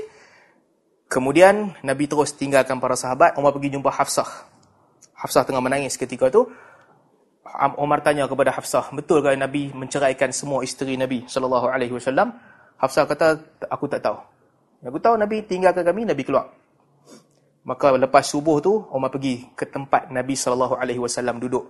Di masjid orang ketika tu sedihlah orang menangis sebab masalah besar berlaku dalam rumah tangga Nabi sallallahu alaihi wasallam. Umar pergi uh, tempat duduk Nabi minta izin dengan hamba yang uruskan ke, ke, keadaan Nabi ketika tu. Umar kata, uh, mintalah izin kepada Rasulullah supaya Umar nak jumpa. Laki ini pun masuk pergi jumpa Nabi sallallahu alaihi wasallam. Nabi diam, Nabi tak kata apa. Uh, dia keluar balik, dia beritahu ke Umar, aku dah beritahu dah Umar yang datang, Umar nak jumpa Nabi, Nabi tak jawab. Umar kata tak apalah, Umar patah balik pergi masjid. Dia duduk dekat masjid, orang duduk menangis cerita. Sedih Nabi telah menceraikan isteri Nabi, ini fitnah besar telah berlaku. Umar tak tenteram. Dia bangun sekali lagi, dia pergi ke tempat Nabi wasallam. Dia pergi sampai ke situ, dia beritahu kat hamba yang sama. Beritahu kat Nabi, aku nak jumpa Nabi ni. Penting nak cakap. Dia tu pun masuk, pergi tanya Nabi SAW. Nabi tak kata apa. Dia keluar, dia cakap kat Umar, aku dah abang dah. Nabi tak ada respon. Nabi tak layan hang pun. Umar patah balik main masjid. Dia patah masjid. Sama juga orang duduk menangis. Dia duduk sekejap, dia rasa, eh, tak boleh, tak boleh jadi. Dia pergi sekali lagi. Dia nak jumpa Nabi juga, nak tahu apa yang berlaku. Pergi masuk. Sama juga jawapan. Lelaki tu kata, Nabi tak ada respon. Ketika Umar nak balik, Baru lelaki tu panggil dia. Nabi panggil hang masuk. Maka Umar masuk. Apabila Umar masuk, pertama kata Umar radhiyallahu anhu, "Ya aku lihat Nabi sallallahu alaihi wasallam. Bayangkan ni ketika dah kalahkan semua uh, Arab jahiliah dah kalah perang dengan Nabi. Ada kuasa Rom, ada kuasa Parsi dan Nabi paling berkuasa di jazirah ketika tu. Nabi tidur di atas satu tikar. Di atas satu tikar dan badan Nabi berbekas dengan tikar tu. Umar menangis. Pembesar-pembesar dunia duduk di atas kemewahan tapi Nabi tidur atas tikar yang badan Nabi berbekas. Umar tanya Nabi sallallahu alaihi wasallam, "Ya Rasulullah, betulkah engkau talakkan semua isteri engkau?" Nabi kata tak. Nabi tak talakkan isteri Nabi. Kemudian Umar cerita itu yang Umar cerita dekat Nabi, "Ya Rasulullah, kita datang ke Madinah ni banyak benda bagus berlaku. Madinah ni tempat yang bagus, cuma satu yang kurang sikit.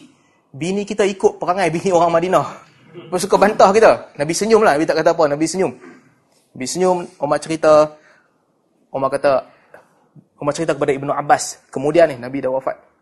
Umar kata Ibnu Abbas. Aku cakap dekat Nabi satu benda. Yang aku memang ikhlas lah Umar kata. Tapi aku tahu mungkin keadaan ni Nabi tak percaya kot. Sebab mungkin Nabi kata aku saja nak cakap kot. Dia kata tapi aku betul-betul ikhlas. Memang yang tu yang berada di dalam jiwa sanubariku. Cuma perasaan dia, dia rasa mungkin Nabi ingat aku main-main je kot, cakap saja seronok kot. Apa perkataan tu? Umar kata, Ya Rasulullah, kalau aku nak pilih antara engkau, Ya Rasulullah, dengan Hafsah, aku pilih engkau. Kalau Abu Bakar, Ya Rasulullah, nak pilih antara engkau dan juga Aisyah, Abu Bakar akan pilih engkau. Umar sebut kepada Nabi SAW. Umar kata, mungkin Nabi tak percaya lah kot. Semua orang sayang anak masing-masing. Semua orang akan pilih anak masing-masing. Kemudian Allah Taala turunkan ayat Al-Quran bagi tahu kat Nabi sallallahu alaihi wasallam bahawa perkataan Omar tu memang betul dia ucap dan betul niat dia macam tu. Wa in tadhahara alaihi fa inna Allah huwa maulahu wa Jibril wa salihul mu'minin. Allah turunkan ayat dalam surah At-Tahrim. Allah pesan dua orang. Siapa dua orang? Hafsah, Aisyah. Wa in tadhahara alaihi. Hampa dua orang ni kalau hampa tetap berkonfrontasi dengan Nabi, fa inna Allah huwa maulahu. Sesungguhnya Allah bersama dengan Nabi. Jibril bersama dengan Nabi. Malaikat bersama dengan Nabi. Wasalihul mu'minin. Dan orang-orang salih di kalangan mu'minin. Abu Bakar dan Omar bersama dengan Nabi. So, perkataan yang Allah Ta'ala turunkan itu membenarkan apa yang Omar sebut kepada Nabi SAW. Nabi tahu tak cerai seri-seri ni. Tak cerai, tak cerai. Cuma ketika itu, mereka minta perkara-perkara yang Nabi tak ada dan sebagainya. Nabi kata sebulan Nabi tak mau jumpa mereka. Nabi tinggalkan mereka. Nafkah mereka dapatlah daripada khas, daripada pekerja yang duduk dengan mereka. Tapi Nabi tak balik kepada mereka. Sampai 29 hari. Nabi balik jumpa Aisyah selepas 29 hari. Balik jumpa Aisyah. Nabi bagi Aisyah buat pilihan. Kau pilihlah. Kau nak aku ataupun nak aku ceraikan kau balik kepada keluarga kau. Aisyah kata aku akan pilih Nabi SAW. Semua Nabi, semua isteri Nabi bagi pilihan yang sama. Mereka semua pilih Nabi SAW. Cuma Aisyah kata, Ya Rasulullah, aku cuma confuse sikit satu je kata tak mau balik sebulan ni baru 29 hari balik bukan dia ketika tu bukan lawak lah tapi Aisyah kata ni baru 29 hari. Nabi kata sebulan ni kadang-kadang 30 kadang-kadang 29 29 tu kira sebulan juga. So saya nak cerita kehidupan Nabi SAW ada tak krisis? ada. Ada tak masa isteri Nabi ni saling jealous sama sendiri? ada.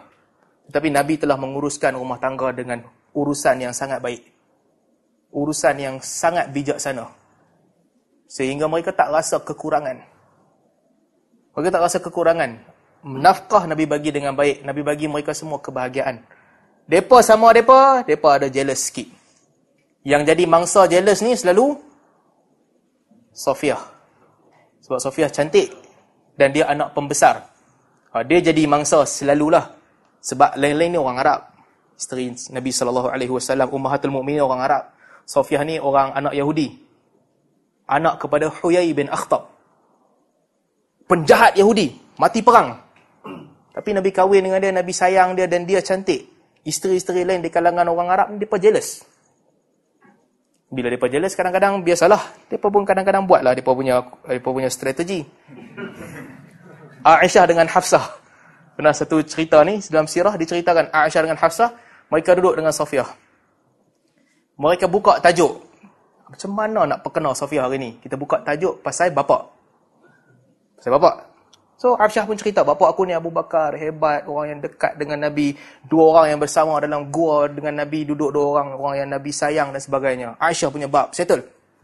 Hafsah pula cerita, bapak ang siapa? Bapak aku Umar adalah orang yang hebat, orang yang dekat dengan Nabi, orang yang pertahankan Nabi. Kalau ada Nabi selepas ni, Nabi kata Umar akan jadi Nabi. Dia pun mau buat tanya, uh, Sofia, bapak ang siapa? Faham siapa?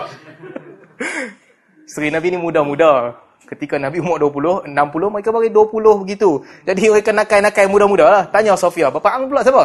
Oh, Bapak Ang ke penjahat Yahudi yang mati dibunuh tu? Sofia menangis.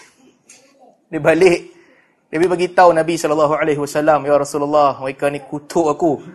Dia kata, bapak mereka ni orang baik-baik, bapak aku Yahudi. Nabi kata kepada mereka, bagi tahu kepada mereka kali-kali kalau dia berdebat lagi bagi tahu kepada mereka yang bapa aku nabi pak cik aku nabi laki aku nabi. Bapa aku adalah Muhammad eh sorry suami aku adalah Muhammad nabi. Bapa aku adalah Harun nabi. Pak cik aku adalah Musa nabi. Hampir tanya kat depa apa depa dah.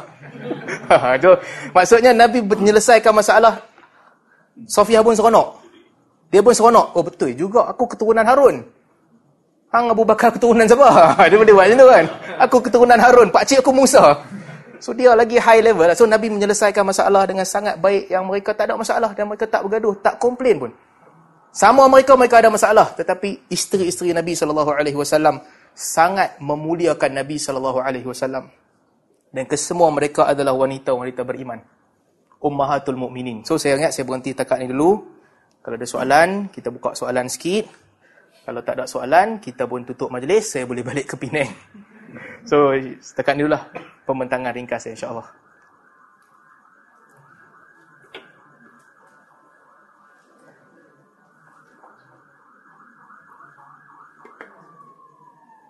Tak ada kot dah.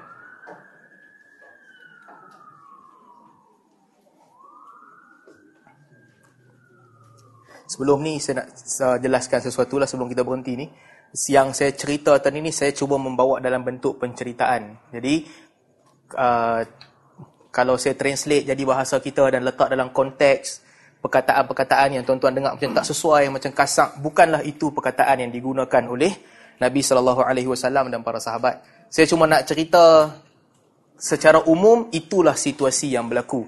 Tapi perkataan ni perkataan saya lah. Cuma dalam kelas-kelas hadis kita sebut very particular lah satu-satu perkataan apa yang disebutkan oleh Nabi sallallahu alaihi wasallam dan juga para sahabat. Dalam kes ni saya pun nak cerita nak sampaikan penceritaan. Jadi uh, perkataan tu perkataan saya. Translation tu jelah kadang-kadang kita satu cara kita sebut kedengaran macam lembut. Tapi bila bila ulasan yang lain dengar macam kasar pula, kan? Uh, hang buat apa?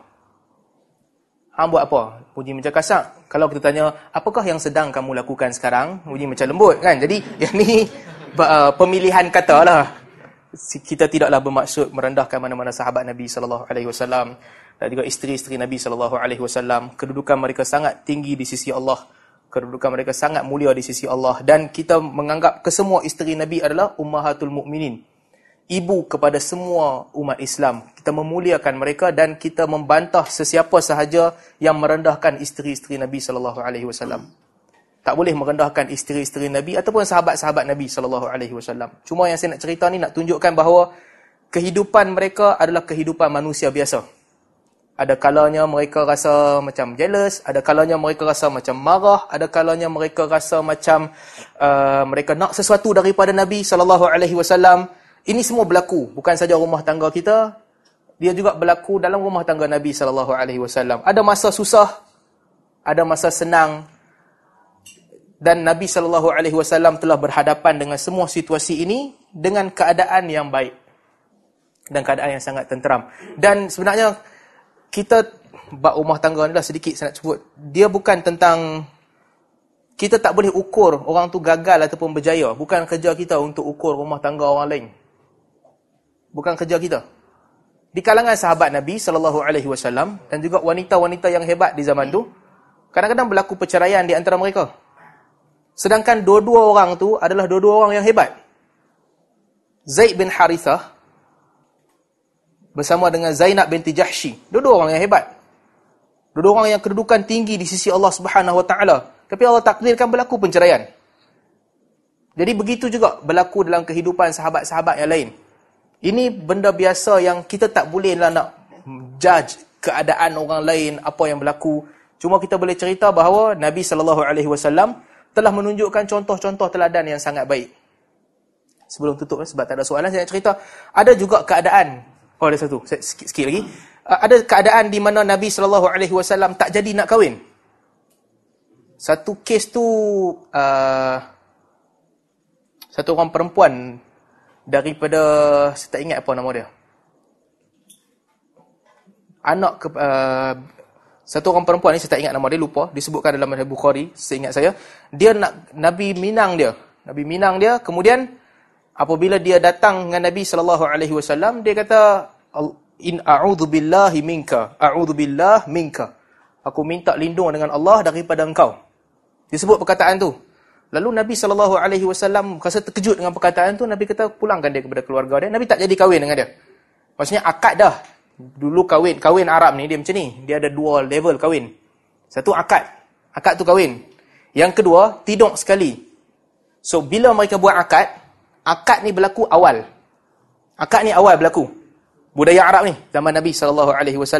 Lepas akad, perempuan tu duduk dengan keluarga dia, lelaki ni duduk dengan keluarga dia sendiri. Sampai mereka bersedia untuk duduk bersama, ketika tu barulah mereka akan buat kenduri, walimah dan mereka duduk sekali. Budaya Arab. So akad dah berlaku. Kemudian sampai mereka bersama dalam satu rumah. Sebab itulah Al-Quran sebutkan, kalau kamu ceraikan mereka, min qabli an tamassuhunna, sebelum kamu sentuh mereka, dah akad dah maksud dia. Tapi tak duduk bersama lagi, maka tidak ada iddah untuk mereka. Ini budaya Arab, budaya kita tak ada. Kan? Budaya kita bertunang tu kira tunang saja. Bubuh cincin, suap gula segelas. Eh, sorry, bukan segelas. Suap gula secamca. Itu je kita punya tunang. Tapi Arab punya trend ni, dia punya tunang ni kira dia ada akad kahwin. Tapi dia pun tak duduk sekali. So, itu kes. Ada kes perempuan Ghamidiyah. Perempuan Ghamidiyah. Sama juga dah akad, dah akad tapi sebelum Nabi bersama dengan perempuan Ghamidiyah ni, Nabi saw masuk, Nabi nampak yang dia macam tak suka. Nabi kita pulangkan dia kepada keluarga dia. Nabi tak paksa mana-mana perempuan. Nabi tak paksa. Safiyah binti Huyai. Bila Nabi buka uh, perang dengan Bani Nadir, Nabi bagi pilihan dengan Safiyah, nak kahwin, Safiyah nak Nabi kahwin dengan dia. Nabi tak paksa. Juwairiyah. Juwairiyah ni daripada Bani Mustalik. Nabi tanya kepada Juwairiyah. Juwairiyah ada duit. Dia kata, aku nak merdekakan diri aku. Nabi kata, ada. Kalau nak, boleh selesai dengan cara selain merdeka. Kalau nak kahwin dengan Nabi, Nabi nak kahwin dengan dia. Juwairiyah setuju. Apabila Nabi kahwin dengan Juwairiyah, Juwairiyah radhiyallahu anha, semua sahabat merdekakan seratus orang hamba daripada Bani Mustalik, keturunan Juwairiyah. Kata Aisyah, kalau ada orang yang telah memerdekakan seramai mungkin kaum dia, orang tu adalah Juwairiyah. So Nabi tak paksa mana-mana isteri Nabi sallallahu alaihi wasallam. Jadi itulah sedikit sebanyak tentang kehidupan Nabi sallallahu alaihi wasallam. Uh, ada juga uh, dalam kata uh, tertentu yang Nabi turut menghukum isteri. Uh, satu contoh saya rasa saya tak ingat hadis itu pasal untuk uh, Unta Safiah sakit uh, Zainab ada lebihan unta Bila dia Rasulullah minta uh, Zainab uh, meminjamkan unta lebihan itu kepada Safiah. Tapi sebab jawapan Zainab tu jawapan yang menyakitkan hati kerana tak tak berseteru dengan apa tak tak ngam dengan dengan Safiah ni lantas disebabkan itu Nabi dia memulaukan uh, Zainab sampai 3 bulan. Tak silap saya lah. jadi uh, tahap mana kadar level mana yang akhirnya Rasulullah terpaksa menggunakan kaedah hukuman uh, kepada isteri-isteri? Dalam keadaan Rasulullah memang sangat-sangat santun dengan isteri. Uh, hukuman terhadap isteri ada ada beberapa kes di mana salah satu kes kes Zainab dengan Safiyah Sebenarnya dalam banyak kes Safiyah terlibat lah sebab Safiyah selalu jadi mangsa. Ada banyak ada kes yang uh, Aisyah dengan Hafsah. Safiyah suka bagi uh, madu. Jadi madu tu depa sepakat untuk kata nanti Nabi mai rumah hang kata mulut Nabi bau tak cantik lepas minum madu tu. Hafsah pun kata benda yang sama, Aisyah pun kata benda yang sama. Sehingga uh, mereka memperdaya Nabi sallallahu alaihi wasallam, memperdaya. Ada beberapa tapi dalam kes tu Allah Taala turunkan surah At-Tahrim. Al-Quran Surah Tahrim dalam kes juga berkaitan dengan Maria Al-Qibtiyah. Nabi bersama dengan Maria Al-Qibtiyah, Hafsah marah sebab di rumah Hafsah. Kemudian Nabi pesan ke Hafsah jangan cerita dekat siapa-siapa pun, aku janji takkan bersama dengan Maria lagi. Hafsah pergi cerita kepada Aisyah, depa ni BFF. Aisyah dengan Hafsah, depa kena share dua orang. Depa dia pergi cerita dekat dekat Aisyah. Tak ada siapa tahu, depa dua orang je. Allah turunkan surah Tahrim bagi tahu. Ya ayuhan nabi lima tuharrimu ma halallahu laka tabtaghi marbata azwajik. Wahai nabi, kenapa engkau mengharamkan sesuatu yang halal iaitu uh, Maria semata-mata untuk keredaan dua orang isteri. Jadi uh, kes-kes di mana Nabi sallallahu alaihi wasallam marah ataupun Nabi hukum sebahagian daripada isteri ada. Cuma dalam keadaan itu sekalipun Nabi sallallahu alaihi wasallam tidak mengabaikan tanggungjawab. Nabi tidak memukul, Nabi tak pukul dan juga Nabi memberi kepada mereka nafkah yang mereka dapat. Uh, mereka dapat nafkah yang biasanya mereka dapat Nabi bagi kepada mereka. Uh, pada saya kita banyaklah kekurangan kita berbanding dengan Nabi sallallahu alaihi wasallam. Lelaki dan perempuan kita kurang. Cuma bila kita marah kadang-kadang itu naluri biasa manusia yang dia marah. Dia rasa macam uh, dia nak melepaskan kemarahan dia sekali sekala kita kawal lah. Kawal dan juga Nabi tak pukul Nabi tak pukul isteri-isteri Nabi.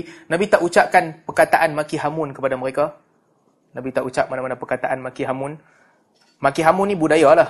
Tuan-tuan jangan balik rumah nanti tukar perkataan. Tiba-tiba cakap suami isteri ni, contohlah dah berpuluh tahun dia cakap dengan bini dia, uh, hang aku sebagai contoh. Jangan balik lepas kuliah malam ni, tukar jadi abang darling. Jangan-jangan tukar tiba-tiba. Bini kata, apa hal laki aku pergi kuliah balik jadi pelik. Seperti biasa. Perkataan yang kita ucap seperti biasa. Ada perkataan kasar. Tapi bukan kasar. Sebenarnya bunyi je kasar. Nabi pun ucap perkataan begitu. Kan kes Sofiyah. Banyak cerita Sofiyah radhiyallahu anha. Dia lambat uh, haji. Bila habis haji, dia tiba-tiba dia datang haid pada ketika tu. Orang nak balik dah. Orang kata Safiyah tiba-tiba haid belum lagi tawaf. Nabi dengar, Nabi terkejut. Nabi kata, Aqra halqa ahabisatuna Safiyah. Nabi kata, Aqra halqa. Aqra ni maksudnya mandul. Halqa ni maksudnya botak kepala. Literally, perkataan tu, eh, kasar lah. Mudah-mudahan dia mandul dan botak kepala. Literally. Tapi jangan ambil literal. Perkataan itu adalah perkataan yang orang Arab biasa ucap ketika dalam situasi dia tak suka. Dia tak tenteram kan? Perkataan biasa orang ucap. Aqra halqa. Aqra halqa. Literally maksud dia memang teruk. Botak kepala dan mandul. Tapi bukan itu maksudnya. Perkataan tu biasa mereka ucap. Kita lah. Sobri punya bahasa orang Penang. Marah orang dia kata kali hamput. Contoh, contoh. Ucap perkataan begitu. Kalau itu budaya dia, macam budaya Arab tadi, itu perkataan biasa dia, perkataan biasa dia lah. Nak buat macam mana tak boleh ubah. Dia membesar dengan perkataan tu. Cuma, jangan maki hamun. Dalam erti kata maki hamun. Dan jangan mengabaikan nafkah yang mana Nabi SAW sentiasa tidak mengabaikan nafkah itu. Nabi bagi kepada semua isteri dalam keadaan yang adil. Nabi bagi yang sama. Saya nak bagi satu contoh, mungkin contoh ni agak agak sensitif sikit kot, tapi saya nak cerita jugalah. Ketika Nabi ber uh, ihram, Nabi ihram di Zulhulaifah. Tempat yang orang kata uh, Bi'rul Ali di Madinah. Kemudian daripada Madinah ni nak pergi ke Mekah, ambil masa 9 hari. 9 marhalah Bi'rul Ali ke Mekah. 9 hari jauh perjalanan. Sampai ke Mekah pula nak ihram sebab Nabi buat haji ifrat ihram haji itu lagi seminggu lagi. So banyak hari. Maksudnya tempoh masa yang panjang ni Nabi saw takkan bersama dengan isteri dah dalam tempoh ihram ke semua ni. Dari disebabkan itu Nabi saw ketika di Zulhulaifah pada malam sebelum ihram Nabi bersama dengan kesemua isteri Nabi saw yang ikut sama. Maksudnya sampai ke tahap itu Nabi memberi keadilan kepada semua isteri. Nabi bagi keadilan kepada semua. Saudah binti Zam'ah radhiyallahu anha ketika dia dah tua dia tak larat dan dia perasan yang dia tak boleh nak nak uh, melayan Nabi sallallahu alaihi wasallam dia sendiri atas inisiatif dia dia kata hari dia ni dia kata Nabi bolehlah bersama dengan Aisyah tetapi Nabi sallallahu alaihi wasallam sendiri sentiasa adil dan bagi sama rata kepada semua isteri meskipun kadang-kadang Nabi ada marah kadang-kadang Allah taala sendiri tegur isteri-isteri Nabi sallallahu alaihi wasallam menunjukkan kepada kita ini perkara biasa yang berlaku dalam rumah tangga semua orang. Wallahu ta'ala a'lam. Okey, lah. kita berhenti setakat ni dulu. Terima kasih banyak-banyak tuan-tuan dan puan yang sudi hadir pada hari ini. Mudah-mudahan kita dapat sedikit sebanyak ilmu mendekatkan diri kita kepada Allah Ta'ala dan memahami sunnah Nabi SAW dan juga cuba mengamalkan sunnah Nabi SAW dalam kehidupan kita sekalian. Saya minta maaf kalau terkasar bahasa perkataan-perkataan yang kurang sesuai. Jadi aku qauli hada astaghfirullah li wa lakum subhanakallahumma wa bihamdik asyhadu an la ilaha illa anta astaghfiruka wa atubu ilaik. Assalamualaikum warahmatullahi wabarakatuh.